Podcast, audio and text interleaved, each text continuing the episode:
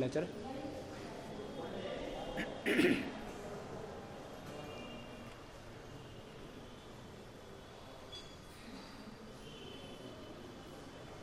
ओम सृष्टिस्थित्यप्ययेह नियतिदृशितमो बंधमोक्षाश्च यस्मात् अस्य श्री ब्रह्मरुद्र प्रभृति श्रीब्रह्मरुद्रप्रभृतिसुरनरद्विषशत्रुवात्मकस्य विष्णोर्व्यस्ताः समस्ताः सकलगुणनिधिः सर्वदोषव्यपेतः।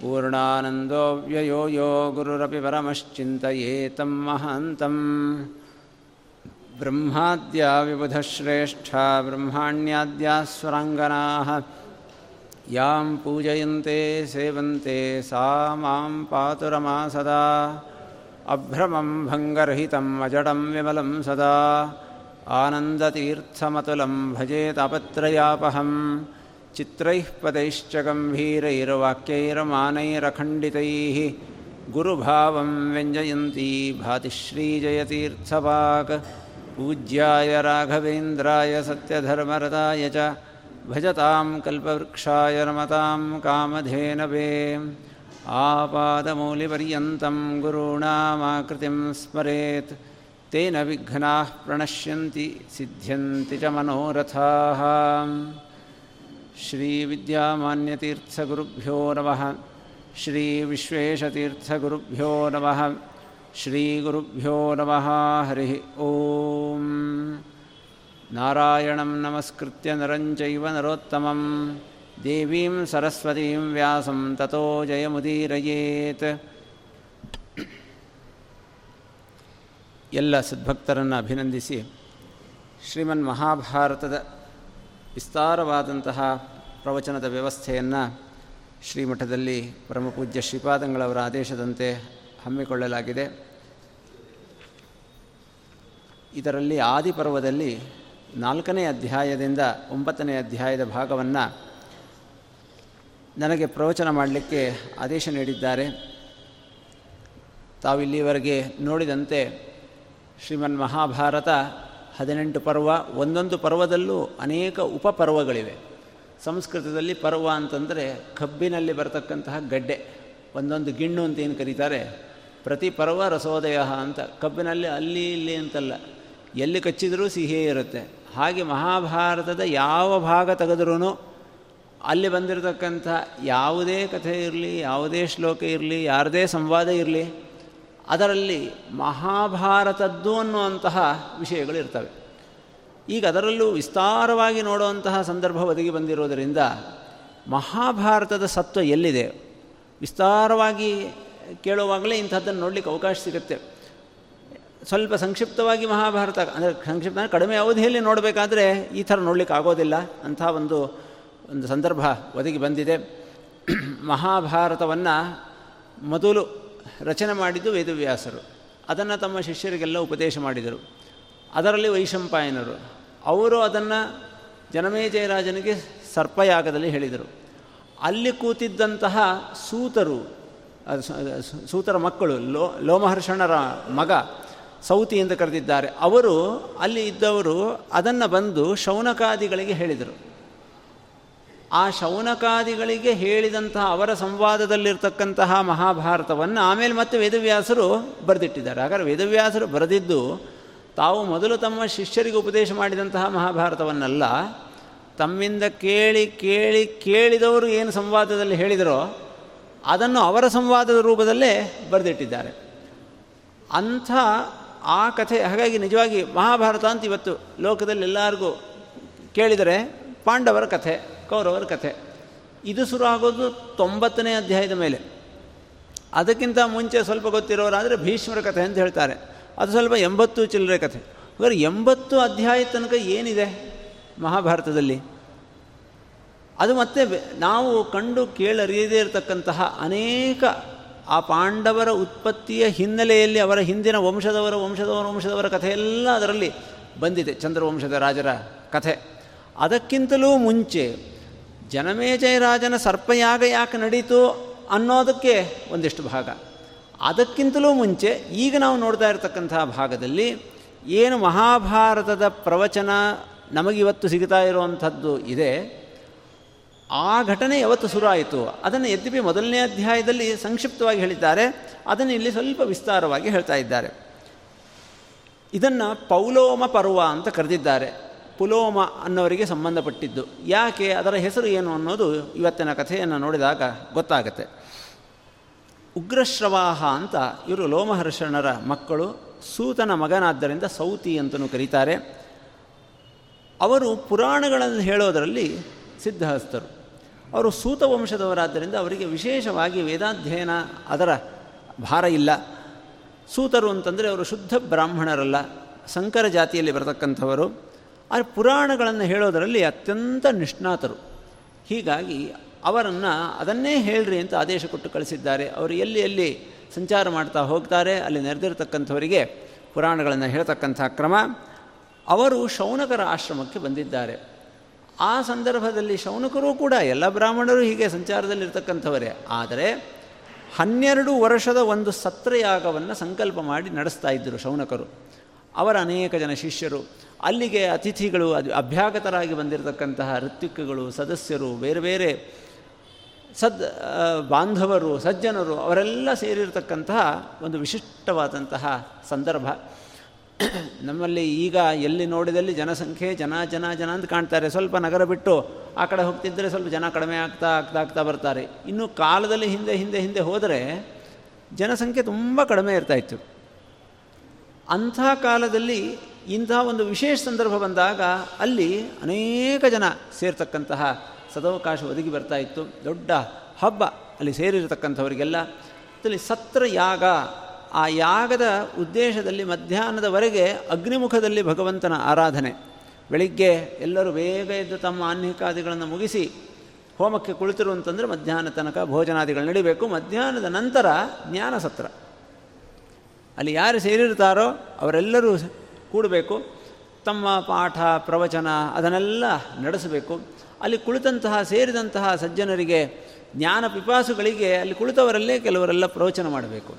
ಅದರಲ್ಲಿ ಈ ಥರ ವಿಶೇಷವಾಗಿ ಯಾರಾದರೂ ವ್ಯಕ್ತಿಗಳು ಬಂದರೆ, ಬಹಳ ತಿಳ್ಕೊಂಡವರು ಬಂದರೆ, ಆಗ ಅವರನ್ನು ಕೂಡಿಸಿಕೊಂಡು ಅವರ ಮುಖದಿಂದ ಶ್ರವಣವನ್ನು ಮಾಡೋದು. ಇದು ನಮ್ಮ ಪುರಾಣ ಗ್ರಂಥಗಳಲ್ಲಿ ಸಿಗತಕ್ಕಂತಹ ಪ್ರಾಚೀನ ಕಾಲದ ಜೀವನ ಪದ್ಧತಿ ಋಷಿಮುನಿಗಳದ್ದು. ಅಂಥದೇ ಒಂದು ಸಂದರ್ಭ ಶೌನಕರ ಆಶ್ರಮದ, ಆಶ್ರಮದಲ್ಲಿ ನಡೆದಿದೆ. ಅವರು ಕುಲಪತಿಗಳು, ಸಹಸ್ರಾರು ಜನರನ್ನು ಇಟ್ಟುಕೊಂಡು ಸಾಕ್ತಕ್ಕಂಥವರು ಹನ್ನೆರಡು ವರ್ಷದ ಯಾಗವನ್ನು ನಡೆಸಿಕೊಳ್ತಾ ಇದ್ದಾರೆ. ಇವರು ಬಂದಿದ್ದನ್ನು ನೋಡಿ ಅಲ್ಲಿರ್ತಕ್ಕಂತಹ ಅವರ ಶಿಷ್ಯರೆಲ್ಲರೂ ಕೈ ಮುಗಿದು ಇವರನ್ನು ಸ್ವಾಗತ ಮಾಡಿ ಕುಡಿಸಿದ್ದಾರೆ. ಉಗ್ರಶ್ರವಸ್ ಋಷಿಗಳೇ ನೀವು ಬಂದಿದ್ದನ್ನು ನಾವು ನಮ್ಮ ಗುರುಗಳಿಗೆ ತಿಳಿಸ್ತೀವಿ. ನೀವು ಕಥೆ ಹೇಳೋದರಲ್ಲಿ ತುಂಬ ಪ್ರಸಿದ್ಧರು, ನಿಷ್ಣಾತರು. ನೀವು ನಮಗೆ ಕಥೆಯನ್ನು ತಿಳಿಸಬೇಕು. ಆದರೆ ಸ್ವಲ್ಪ ನಮ್ಮ ಗುರುಗಳು ಬರಲಿ, ಅವರು ಬಂದ ಮೇಲೆ ನೀವು ನೀವು ನಿಮ್ಮ ಕಥೆಯನ್ನು ಶುರು ಮಾಡಬೇಕು. ಯಾಕೆಂದರೆ ನಮ್ಮ ಗುರುಗಳು ಭಾಳ ಕಥೆಯನ್ನು ಕೇಳಿದವರು. ನಾವು ಯಾವುದೇ ಪುರಾಣ ಗಿರಾಣ ನೋಡಿದರೂ ಶೌನಕರು, ಸೂತರನ್ನು ಕೇಳಿದರು ಅಂತಲೇ ಶುರುವಾಗೋದು. ಸೂತ ಶೌನಕರ ಸಂವಾದದ ರೂಪದಲ್ಲೇ ನಮಗೆ ಹೆಚ್ಚಿನ ಪುರಾಣಗಳು ಸಿಗೋದು. ಅವರು ಎಂತೆಂಥ ಕಥೆಯನ್ನು ಕೇಳಿದ್ದಾರೆ? ದೇವತಾ ಅಸುರ ಸಂಶ್ರಿತಾ ಮನುಷ್ಯ ಉರಗ ಗಂಧರ್ವ ಕಥಾ. ಇದನ್ನು ಕಥೆ ಕೇಳಿದರೆ ನಾವು ನಮ್ಮ ಪುರಾಣಗಳಲ್ಲಿ ಎಷ್ಟು ಕಥೆ ಕೇಳಿದ್ದೀವಿ? ದೇವತೆಗಳ ಕಥೆ ಕೇಳಿದ್ದೀವಿ, ಅಸುರರ ಕಥೆ ಕೇಳಿದ್ದೀವಿ. ಮನುಷ್ಯರ ಕಥೆ, ಮನುಷ್ಯರ ಕಥೆನೂ ಅಲ್ಲಲ್ಲಿ ಬರುತ್ತೆ. ಉರಗ ಕಥಾ, ಗಂಧರ್ವ ಕಥಾ. ನಮಗಿವತ್ತು ಅಷ್ಟು ವಹಿವಾಟು ಇಲ್ಲದೇ ಇರತಕ್ಕಂಥ ಸ್ವಲ್ಪ ಸರ್ಪ ಪೂಜೆ ಅಂತ ಅಷ್ಟು ಮಾಡ್ತೀವಿ. ಹಾಗೆ ಸರ್ಪಗಳು ಎಷ್ಟು ಥರ ಇವೆ? ಅಷ್ಟಕುಲದ ಸರ್ಪಗಳು, ಆ ಒಂದೊಂದು ಕುಲ. ಏನು ಶೇಷ ದೇವರೊಂದು ಗೊತ್ತು? ವಾಸುಕಿ ಒಂದು ಗೊತ್ತು. ತಕ್ಷಕ ಶಾಪ ಕೊಟ್ಟಿದ್ದರಿಂದ, ಪರೀಕ್ಷಿತ ರಾಜನ ಕಚ್ಚಿದ್ದರಿಂದ ಒಂದು ಗೊತ್ತು. ಆದರೆ ಆ ನಾಗಗಳಲ್ಲಿ ಎಷ್ಟು ತರಹದ ನಾಗಗಳಿವೆ? ಏನು? ಅವುಗಳ ಲೋಕ, ಅವುಗಳಿಗಿರ್ತಕ್ಕಂತಹ ಬಲ. ನಮಗದರದೊಂದು ಸಣ್ಣ ಪರಿಚಯ ಆಗೋದು ಆ ಮಡುವಿನಲ್ಲಿ ದುರ್ಯೋಧನ ಭೀಮಸೇನ ದೇವರನ್ನ ಹಾಕಿದಾಗ ಅವರು ಅಲ್ಲಿ ಕೆಳಗೆ ಹೋದರೆ ನಾಗಕುಲಕ್ಕೆ, ನಾಗಲೋಕಕ್ಕೆ ಹೋದರು. ಅಲ್ಲಿ ಒಂದು ರಸಾಯನ ಕುಡಿದ್ರು. ವಾಯುದೇವರ ಬಲ ಅದು ಬೇರೆ ವಿಷಯ. ಆ ರಸಾಯನವನ್ನು ಕುಡಿದಿದ್ದರಿಂದ ಸಾವಿರಾರು ಆನೆಗಳ ಬಲ ಭೀಮಸೇನ ದೇವರಿಗೆ ಬಂತು. ಯಾವ ಉದ್ದೇಶಕ್ಕೆ ದುರ್ಯೋಧನ ಅವ್ರನ್ನ ಕೆಳಗೆ ಕಳಿಸಿದ್ನೋ ಅದಕ್ಕಿಂತ ಹೆಚ್ಚು ಬಲ ಪಡೆದು ಬಂದರು ಅಂತ ನಾವು ಕಥೆ ಕೇಳ್ತೀವಿ. ಅಂಥ ನಾಗಕುಲಗಳ ಕಥೆ ಅದೂ ಬಹಳ ವಿಲಕ್ಷಣವಾದದ್ದು. ಇವತ್ತು ನಮ್ಮಲ್ಲಿ ಅಷ್ಟು ನಾವು ಪ್ರಚಲಿತವಾಗಿ ಹೇಳಿದ ತಕ್ಷಣ ಕೇಳುವಷ್ಟು ನೆನೆಸ್ಕೊಂಡಿಲ್ಲ. ಆದರೆ ಅವರ ಕಥೆನೂ ಬೇಕಾದಷ್ಟಿದೆ. ಗಂಧರ್ವರ ಕಥೆ ಗಂಧರ್ವ ಕಥೆ ಎಲ್ಲಿ ಬಂದಿದೆ? ಎಲ್ಲೋ ಅಲ್ಪ ಸ್ವಲ್ಪ ಈ ಕಥೆಗಳಲ್ಲಿ ಬರುವಂಥ ಕಥೆಗಳೇ. ಆದರೆ ನಮ್ಮ ಗುರುಗಳು, ಶೌನಕರು ಈ ಎಲ್ಲ ಕಥೆಗಳನ್ನು ಬೇಕಾದಷ್ಟು ಕೇಳಿ ಅದನ್ನು ಚೆನ್ನಾಗಿ ಮನನ ಮಾಡಿದ್ದಾರೆ. ದಿವ್ಯಾಹ ಕಥಾ ಅಂತ. ಆ ಕಥೆಗಳು ಬಹಳ ಪರಮಾದ್ಭುತವಾದದ್ದು. ಒಬ್ಬ ಚಿಂತಕ ಅದನ್ನು ಗುರುತಿಸಿದ್ದಾನೆ. ಅದು ಈಗಿಂದಲ್ಲ ನೂರಾರು ವರ್ಷಗಳ ಹಿಂದೆ. ಭಾರತದಲ್ಲಿ ಈ ಸಂಸ್ಕೃತಿ ಹೀಗೆ ಹೆಂಗೆ ಉಳಿದಿದೆ? ಎಷ್ಟೆಷ್ಟು ಆಕ್ರಮಣ ಆಯಿತು? ಏನು ಎಂಥೆಂಥ ಆಕ್ರಮಣಗಳಾದವು ರಾಜಕೀಯ ಆಕ್ರಮಣ, ಸಾಂಸ್ಕೃತಿಕ ಆಕ್ರಮಣ, ರಾಜಕೀಯ ಎಲ್ಲ ಆದರೂ ಹೇಗೆ ಉಳಿತು ಅಂತ ಬಂದಾಗ ಇದರಲ್ಲಿ ಅನೇಕ ವಿಷಯಗಳನ್ನು ಪಟ್ಟಿ ಮಾಡ್ತಾ, ಈ ದೇಶದಲ್ಲಿ ಸಾಯಂಕಾಲ ಆದ ಕೂಡಲೇ ಒಬ್ಬರು ಹೇಳೋದು ಹಳೆಯ ಕಥೆಗಳನ್ನು ಉಳಿದವರೆಲ್ಲ ಕೇಳೋದು. ಅದು ಹರಿಕಥಾ ರೂಪದಲ್ಲಿ ಗಾನ ರೂಪದಲ್ಲಿರಬಹುದು ಪ್ರವಚನ ರೂಪದಲ್ಲಿರಬಹುದು ಇದನ್ನು ನಡೆಸಿಕೊಂಡು ಬಂದಿದ್ದಾರೆ. ಅದರಿಂದ ಇವರಿಗೆ ಮುಂದಿನ ಮುಂದಿನ ಜನಾಂಗಕ್ಕೆ ಹಿಂದಿನ ಜನಾಂಗದ ಸಂಸ್ಕಾರಗಳು, ಅವರ ನೀತಿ ಕಥೆಗಳು, ಅವರ ತತ್ವಗಳು, ಅವರ ಜೀವನ ಮೌಲ್ಯಗಳು ಪರಿಚಯ ಆಗ್ತಾ ಆಗ್ತಾ ಆಗ್ತಾ ಅವುಗಳು ಜೀವಂತವಾಗಿ ಉಳ್ಕೊಂಡು ಬರ್ತಾ ಇವೆ. ಅದು ಅವರಲ್ಲಿ, ಇವರಲ್ಲಿ ಅಂತಲ್ಲ, ಎಲ್ಲ ವರ್ಗದವರಲ್ಲೂ ಒಂದಲ್ಲ ಒಂದು ರೂಪದಿಂದ ಇದು ಉಳ್ಕೊಂಡು ಬಂದಿದೆ ಅನ್ನೋದನ್ನು ಗುರುತಿಸಿದ್ದಾರೆ. ಅದರ ಕುರುಹುಗಳನ್ನು ನಾವು ಇಲ್ಲೆಲ್ಲ ಕೇಳ್ತೀವಿ. ಕಥಾ ಕಥಾ ಕಥಾ ಅಂತ ಹೇಳ್ತಾರೆ. ಕಥಾ ಅಂತಂದರೆ ಕಥನ, ಸಂವಾದ. ಒಬ್ಬರು ಬಂದರು ಅಂತಂದರೆ ಕೂಡೋದು, ಮಾತಾಡೋದು ಅವ್ರ ಹತ್ರ. ಬೇರೆ ಬೇರೆ ವಿಷಯಗಳನ್ನು ಕೇಳೋದು. ಹಾಗೆ ಯೋಸೌ ದಿವ್ಯಾ ಕಥಾ ವೇದ. ನಮ್ಮ ಗುರುಗಳು ಎಷ್ಟು ಕಥೆಗಳನ್ನು ಕೇಳಿದ್ದಾರೆ, ಎಷ್ಟು ವಿಷಯದ ಸಂಗ್ರಹ ಇದೆ. ಅವರು ಬರಬೇಕು, ಅವರು ಕೇಳ್ತಾರೆ. ಇಂಥದ್ದು ಹೇಳ್ರಿ ಇಂಥದ್ದು ಹೇಳ್ರಿ ಅಂತ. ಆ, ಅದನ್ನು ನೀವು ನಮಗೆ ಹೇಳ್ರಿ ಅನ್ನೋ ಉದ್ದೇಶದಿಂದ. ಅವರೀಗ ಎಲ್ಲಿದ್ದಾರೆ? ಸಚಾಪ್ಯಸ್ಮಿನ್ ಮಖೆ ಸೌತೆ ವಿದ್ವಾನ್ ಕುಲಪತಿರ್ದ್ವಿಜ ದಕ್ಷೋ ಧೃತವ್ರತೋ ಧೀಮಾನ ಶಾಸ್ತ್ರೇ ಚ ಅರಣ್ಯಕೆ ಗುರು. ಸತ್ಯವಾದಿ ಶಮಪರ ತಪಸ್ವಿ ನಿಯತವ್ರತ ಸರ್ವೇಷಾಮೇವ ನೋ ಮಾನ್ಯ ಸ ತಾವತ್ ಪ್ರತಿಪಾಲ್ಯತಾಂ. ಮಹಾಭಾರತವನ್ನು ವಿಸ್ತಾರವಾಗಿ ನೋಡಬೇಕಾದ್ರೆ ನಾವು ಕಥೆಯ ಕಡೆಗೆ ಗಮನ ಕೊಡೋದರ ಜೊತೆಗೆ ಅಲ್ಲಿ ಬರತಕ್ಕಂತಹ ವ್ಯಕ್ತಿಗಳು ಅವರ ಬಗ್ಗೆ ಹೇಳ ಅವ್ರು ಹೇಳ್ತಕ್ಕಂಥ ವಿಷಯಗಳು. ಇದನ್ನು ನಾವು ಗಮನಿಸಬೇಕಾಗತ್ತೆ. ಯಾಕೆಂದರೆ ಇದರ ಉದ್ದೇಶವೇ ಇದು. ವೇದವ್ಯಾಸರು ಒಬ್ಬರ ಪರಿಚಯವನ್ನೇ ಹೀಗೆ ಮಾಡಿಕೊಟ್ಟಿದ್ದಾರೆ. ಇವತ್ತು ನಾವು ಯಾವುದಾದ್ರೂ ವಿಷಯವನ್ನು ಹೇಳೋದಾದರೆ, ಒಂದು ಘಟನೆ ನಡೀತು. ಯಾರೋ ಒಬ್ಬರು ಬಂದಿಲ್ಲ. ಅವರಿಗೆ ಒಂದು ದೊಡ್ಡ ಸಮಾರಂಭ ನಡೆದಿದೆ. ಅದರ ಪರಿಚಯ ಮಾಡಿಸ್ಬೇಕಾಗಿದೆ. ಉದಾಹರಣೆಗೆ ಇಲ್ಲಿ ವ್ಯಾಸರಾಜ ಮಠದ ಸನ್ನಿಧಾನ ಆದ್ದರಿಂದ ನವವೃಂದಾವನದಲ್ಲಿ ವ್ಯಾಸರಾಜರ ಆರಾಧನೆ ಭಾಳ ವಿಜೃಂಭಣೆಯಿಂದ ನಡೆಯಿತು. ಅದನ್ನು ಹೇಳಬೇಕಾಗಿದೆ. ಇವತ್ತು ಸಾಮಾನ್ಯ ಸ್ವಲ್ಪ ಮಾತಾಡೋದಕ್ಕೆ ಕಡಿಮೆ ಆಗಿಬಿಟ್ಟಿದೆ. ಏನಾದರೂ ಸಂಕ್ಷಿಪ್ತವಾಗಿ ಹೇಳ್ಬಿಡೋದು. ಸ್ವಲ್ಪ ಕೆಲವರು ವಿಸ್ತಾರವಾಗಿ ಹೇಳೋ ಅಂಥ ಒಂದು ಅಭ್ಯಾಸ ಇತ್ತು ಅಂತ ಇಟ್ಕೊಳ್ಳಿ ಅದನ್ನು ಎಷ್ಟು ಚೆನ್ನಾಗಿ ಅಲ್ಲಿ ನದಿ, ನದಿಯಿಂದ ಬರಬೇಕಾದ್ರೆ ಎಷ್ಟು ಮರಳೆಲ್ಲ ಕಾದಿರ್ತಿತ್ತು ಅದರ ಮೇಲೊಂದೇನೋ ಹಾಕಿದ್ರು, ಅದರಿಂದ ಆ ಭಾಗಕ್ಕೆ ಬಂದ ತಂಪಿರ್ತಿತ್ತು. ಇಲ್ಲಿ ಒಳಗೆ ಹೀಗೆ ಹೀಗೆ, ಅವರು ಬಂದಿದ್ದರು ಇವರು ಬಂದಿದ್ದರು ಈ ಥರದ ವಸ್ತ್ರ ಹಾಕ್ಕೊಂಡಿದ್ರು, ಈ ಥರ ಪೂಜೆ. ಬಿಡಿಸಿ ಬಿಡಿಸಿ ಬಿಡಿಸಿ ಹೇಳ್ತಾ ಇದ್ದರೆ ಹೇಗಿರುತ್ತೆ? ಒಬ್ಬೊಬ್ಬರ ವ್ಯಕ್ತಿ ಬರ್ತಿದ್ದ ಹಾಗೇ ಅವ್ರದೆಲ್ಲ ಪರಿಚಯ ಮಾಡ್ತಾ ಇದ್ದಾರೆ ಅವರೆಂಥವರು ಏನು ಅಂತ. ಅದನ್ನು ಒಂದು ಕಲ್ಪನೆ ಮಾಡಿಕೊಂಡ್ರೆ ಹೇಗಿರುತ್ತೋ, ಆ ಥರ ಮಹಾಭಾರತದಲ್ಲಿ ಯಾವುದನ್ನೇ ಹೇಳಬೇಕಾದ್ರೆ, ಯಾವುದೇ ವ್ಯಕ್ತಿಗಳನ್ನು, ಅದರಲ್ಲೂ ಪ್ರತಿಷ್ಠಿತ ವ್ಯಕ್ತಿಗಳನ್ನು ಹೇಳಬೇಕಾದ್ರೆ, ಅವರ ಪರಿಚಯವನ್ನು ಒಂದು ಮಾಡಿಕೊಟ್ಟಿದ್ದಾರೆ. ಅದನ್ನು ನಾವು ಗಮನಿಸಬೇಕು, ತಿಳ್ಕೊಳ್ಬೇಕು, ಅಷ್ಟಕ್ಕೆ ನಿಲ್ಲದೇನೆ ಆ ಅಂಶಗಳಲ್ಲಿ, ಆ ಗುಣಗಳಲ್ಲಿ ಇವತ್ತು ನಮ್ಮಲ್ಲಿ ಎಷ್ಟು ಗುಣಗಳು ಇವೆ, ಯಾವ ಮಟ್ಟದಲ್ಲಿ ಇವೆ, ಅದರ ಕಡೆ ನಾವು ಗಮನ ಕೊಟ್ಟಿದ್ದೀವ ಅನ್ನೋದನ್ನು ಗಮನಿಸಬೇಕು. ಇಲ್ಲಿ ನೋಡ್ರಿ, ದಕ್ಷ, ಅವರು ದಕ್ಷರು, ಶೌನಕರು. ಅವರು ಕುಲಪತಿ ಸ್ಥಾನಕ್ಕೆ ಬರಬೇಕಾದರೆ ದಕ್ಷತೆ ಅಂದ್ರೇನು ಸಂಕಲ್ಪ ಮಾಡಿದಂಥ ಕ್ರಮವನ್ನು ಸರಿಯಾದ ಕಾಲಕ್ಕೆ ಮುಗಿಸಬೇಕು. ಎಷ್ಟೋ ಸಲ ಹೆಚ್ಚು ಕಡಿಮೆ ಆಗೋಗುತ್ತೆ ಆದರೂ ಅದನ್ನು ಮುಗಿಸ್ಬೇಕು. ಅನ್ನೋದು ದಕ್ಷತೆ. ಧೃತವು ವ್ರತಃ ಅನೇಕ ವ್ರತಗಳನ್ನು ಧಾರಣೆ ಮಾಡ್ತಾರೆ. ಏಕಾದಶಿ ವ್ರತ ಇದೆ, ಚಾತುರ್ಮಾಸ್ಯ ವ್ರತ ಇದೆ, ಇದರಂತೆ ಇನ್ನು ಅನೇಕ ವ್ರತಗಳು. ಕೆಲವರದಿರುತ್ತೆ ನನ್ನ ಹತ್ರ ಯಾರಾದರೂ ಬಂದು ಏನಾದರೂ ಕೇಳಿದರೆ ಅವರಿಗೆ ಇಲ್ಲ ಅನ್ನೋದಿಲ್ಲ ಅನ್ನುವಂಥ ವ್ರತ. ಇದು ಸುಮ್ಮನೆ ನಡೆಯುವಂಥದ್ದಲ್ಲ. ಎಷ್ಟೋ ಸಲ ದೊಡ್ಡ ತ್ಯಾಗ ಮಾಡಬೇಕಾಗತ್ತೆ. ಏನೂ ಇರಲ್ಲ. ಆದರೂ ಏನೇ ಬಂದರೂ ಇದನ್ನು ಪಾಲನೆ ಮಾಡುವಂಥದ್ದು. ಈ ಥರದ ವ್ರತಗಳನ್ನು ಅವರು ಮಾಡ್ತಾರೆ. ಶಾಸ್ತ್ರಗಳು, ಅದರಲ್ಲಿ ಬೇರೆ ಬೇರೆ ಥರದ ಶಾಸ್ತ್ರಗಳು, ಆರಣ್ಯಕಾಂತ. ಇವತ್ತು ನಾವು ತುಂಬ ತುಂಬ ತುಂಬ ಕಡಿಮೆ ಓದೋದು. ಯಾವ ಗುರುಕುಲಗಳಲ್ಲೂ ಎಲ್ಲೂ ಕೂಡ ಪಾಠವೇ ಆಗೋದಿಲ್ಲ. ಅಂಥ ಆರಣ್ಯಕಾಂತ ಗ್ರಂಥಗಳು, ವೇದದ ಒಂದು ಭಾಗಗಳು, ಅದರಲ್ಲಿ ಇವರು ಒಳ್ಳೆ ನಿಷ್ಣಾತರು. ಸತ್ಯವಾದಿ, ಯಾವತ್ತೂ ಸುಳ್ಳು ಹೇಳೋದಿಲ್ಲ. ಸುಮ್ಮನೆ ಇವತ್ತು ಸತ್ಯವಾದಿ ಅಂತ ಇಲ್ಲಿ ಕೇಳಿದ್ದೇವೆ. ಮಹಾಭಾರತವನ್ನು ನೋಡ್ತಾ ಇದ್ದರೆ ಇದನ್ನು ಗಮನಿಸ್ತಾ ಹೋದರೆ ಎಷ್ಟು ಜನರಿಗೆ ಈ ವಿಶೇಷಣ ಬಳಸ್ತಾರೆ ಅನ್ನೋದನ್ನು ಗಮನಿಸ್ತಾ ಗಮನಿಸ್ತಾ ಹೋದರೆ ನಮಗೊಂದು ದೊಡ್ಡ ಲೋಕದ ಅನಾವರಣ ಆಗುತ್ತೆ. ಮುಂದೆ ನೀವು ಈ ಕಥೆಯನ್ನು ಕೇಳೋರಿದ್ದೀರಿ ಅದರ ಸತ್ಯದ ಪ್ರಸಂಗ ಬಂದಾಗ ದ್ರೌಪದಿ ಒಬ್ಬಳನ್ನು ಐದು ಜನ ಮದುವೆ ಆಗಬೇಕು ಅಂತ ಸಂದರ್ಭ ಬಂದಾಗ ಏನಿದು ಅಸಾಧ್ಯ ಅಂತ ಧ್ರುಪದರಾಜ ಹೇಳ್ತಾನೆ, ಇಲ್ಲ ನಮಗೆ ಹೀಗೆ ಆಗಬೇಕು ಅಂತ ಅನಿಸ್ತಾ ಇದೆ ಅಂತ ಇವರಂತಾರೆ ಅಷ್ಟೊತ್ತಿಗೆ ವೇದವ್ಯಾಸರು ಬರ್ತಾರೆ. ಎಲ್ಲರಿಗೂ ನಿರಾಳಾಗಿ ಬಿಡುತ್ತೆ. ಹಬ್ಬ, ನಮ್ಮ ಸಮಸ್ಯೆ ಪರಿಹಾರ ಆಯಿತು. ಇವರು ಹೇಗೆ ಹೇಳ್ತಾರೋ ಹಾಗೆ ಕೇಳಬಹುದು ಅಂತ. ಅವ್ರನ್ನ ಕೂಡಿಸಿಬಿಟ್ಟು ಸುತ್ತಲೂ ಎಲ್ಲರೂ ಕೂಡ್ತಾರೆ. ವೇದವ್ಯಾಸರು ಎಷ್ಟು ಚಾಣಾಕ್ಷರು ಅಂತಂದರೆ ನಮಗೆ ಒಂದು ಸಮಸ್ಯೆ ಬಂದಾಗ ಅದನ್ನು ಹೇಗೆ ನಿರ್ವಾಹ ಮಾಡಬೇಕು ಅನ್ನೋದನ್ನು ತಿಳಿಸಲಿಕ್ಕೆ ಅವರು, ಸರಿ, ಈಗ ಒಂದು ಸಮಸ್ಯೆ ಬಂದಿದೆ. ನಿಮಗೆ ಯಾರ್ಯಾರಿಗೆ ಏನೇನು ಅನಿಸುತ್ತೆ ಹೇಳ್ರಿ ಅಂತ. ಯಾವಾಗಲೂ ಅಧಿಕಾರ ಸ್ಥಾನದಲ್ಲಿರೋರು ಒಂದೇ ಸಲ ತಮ್ಮ ನಿರ್ಣಯವನ್ನು ಕೊಡಬಾರ್ದು. ನಮಗೇನು ಅನಿಸುತ್ತೆ ಅಂತ ಹೇಳಬಾರ್ದು. ಎಲ್ಲರ ಅಭಿಪ್ರಾಯ ಏನು ಅಂತ ತಿಳ್ಕೊಳ್ಬೇಕು. ಎಲ್ಲರದು ಎಲ್ಲರಿಗೂ ಗೊತ್ತಾಗಬೇಕು. ಆಮೇಲೆ ಒಂದು ನಿರ್ಣಯ ಕೊಡಬೇಕು. ಆಗ ಒಬ್ಬೊಬ್ಬರು ಹೇಳ್ತಾರೆ ಧರ್ಮರಾಜ ಹೇಳ್ತಾನೆ, ನನಗೆ ಐದು ಜನ ಮದುವೆ ಆಗಬೇಕು ಅಂತ ಮನಸ್ಸಿಗೆ ಬಂದಿದೆ, ಆದರೆ ಪ್ರಮಾಣ ಕೇಳಿದರೆ ಗೊತ್ತಿಲ್ಲ. ನನ್ನ ಮನಸ್ಸು ಹೇಳುತ್ತೆ, ನನ್ನ ಮನಸ್ಸು ಯಾವಾಗಲೂ ಧರ್ಮದಲ್ಲೇ ಇರುತ್ತೆ, ಅದರಿಂದ ಧರ್ಮ ಅಂತ ಅನಿಸುತ್ತೆ. ದುರ್ಬದ ರಾಜ ಹೇಳ್ತಾನೆ, ಇದು ಯಾರೂ ಮಾಡದೇ ಇರೋದು ನನ್ನ ಮಗಳನ್ನ ಹೆಂಗೆ ಕೊಡಲಿ? ಕುಂತಿ ಹೇಳ್ತಕ್ಕಂಥ ಮಾತು, ಸತ್ಯ ಅಂತ ಬಂದಾಗ ಅದನ್ನು ಹೇಳಲಿಕ್ಕೆ ಈ ಪ್ರಸಂಗವನ್ನು ತೆಗೆದುಕೊಂಡೆ. ಅವಳು ಹೇಳ್ತಾಳೆ, ನನ್ನ ಬಾಯಿಂದ ಒಂದು ಮಾತು ಬಂದುಬಿಟ್ಟಿದೆ, ಐದು ಜನ ಹಂಚಿಕೊಳ್ಳ್ರಿ ಅಂತ. ಈ ಮಾತು ಎಲ್ಲಿ ಸುಳ್ಳಾಗಿ ಬಿಡುತ್ತೋ ಅಂತ ನನಗೆ ಚಿಂತೆ. ಅವ್ರ ಚಿಂತೆ ನೋಡ್ರಿ, ಅಂದರೆ ಜೀವನದಲ್ಲಿ ಅವರು ಸುಳ್ಳೇ ಆಡ್ತಿರಲಿಲ್ಲ. ಪ್ರಾಣ ಕೊಡ್ತಿದ್ರು ಹೊರತು ಸತ್ಯವನ್ನು ಬಿಟ್ಟು ಕೊಡ್ತಿರಲಿಲ್ಲ. ಇದರಿಂದ ಎಂಥ ಒಂದು ಶಕ್ತಿ ಬರುತ್ತೆ? ಇವತ್ತು ನಾವು ತುಂಬ ಸುಲಭವಾಗಿ ಕೆಲವು ಮೌಲ್ಯಗಳನ್ನು ಅರ್ಥ ಮಾಡ್ಕೊಳ್ತೇವೆ. ಆದರೆ ಸತ್ಯ ಅನ್ನೋದನ್ನು ಇಲ್ಲಿ ಮುಂದೆ ವಿಸ್ತಾರವಾಗಿ ಬರುತ್ತೆ. ಒಂದು ಮಾತು ಕೊಟ್ಟಿದ್ದನ್ನು ಉಳಿಸ್ಕೊಳ್ತಾ ಹೋದ ಅಂತಂದರೆ ಆ ವ್ಯಕ್ತಿಗೆ ವಿಚಿತ್ರವಾದಂತಹ ಆತ್ಮಬಲ ಬರುತ್ತೆ ಅಂತ ಹೇಳ್ತಾರೆ. ಇದನ್ನು ಯಾರು ಬೇಕಾದ್ರೂ ಪರೀಕ್ಷೆ ಮಾಡಬಹುದು ಅಂತ ಹೇಳ್ತಾರೆ. ನಾವು ನಮ್ಮ ಜೀವನದಲ್ಲಿ ಸಣ್ಣ ಪುಟ್ಟ ಸುಳ್ಳುಗಳನ್ನು ಹೇಳ್ತಿರ್ತೀವಿ. ಹತ್ತು ಗಂಟೆಗೆ ಬರ್ತೀವಿ ಅಂತ ಹೇಳಿರ್ತೀವಿ, ಒಂದು ಸ್ವಲ್ಪ ಹೊತ್ತು ತಡ ಆಗಿಬಿಡುತ್ತೆ. ಮರ್ತು ಹೋಗಿದ್ದೀನಿ ಅಂತ ಹೇಳಿದರೆ ಎಲ್ಲಿ ಮಾನ ಮುಕ್ಕಾಗುತ್ತೋ, ಇಲ್ಲ ಟ್ರಾಫಿಕ್ ಜಾಮ್ ಆಗಿತ್ತು ಅಂದ್ಬಿಡ್ತೀವಿ ಇನ್ನೇನು ಅದು ಏನೋ ಸಮಸ್ಯೆ, ಬೇರೆ ಯಾವುದ್ರ ಮೇಲೆ ಎತ್ತ ಹಾಕೋ ಥರ ಹೇಳಿ ಇಲ್ಲ, ನನ್ನಲ್ಲಿ ನ್ಯೂನತೆ ಇದೆ.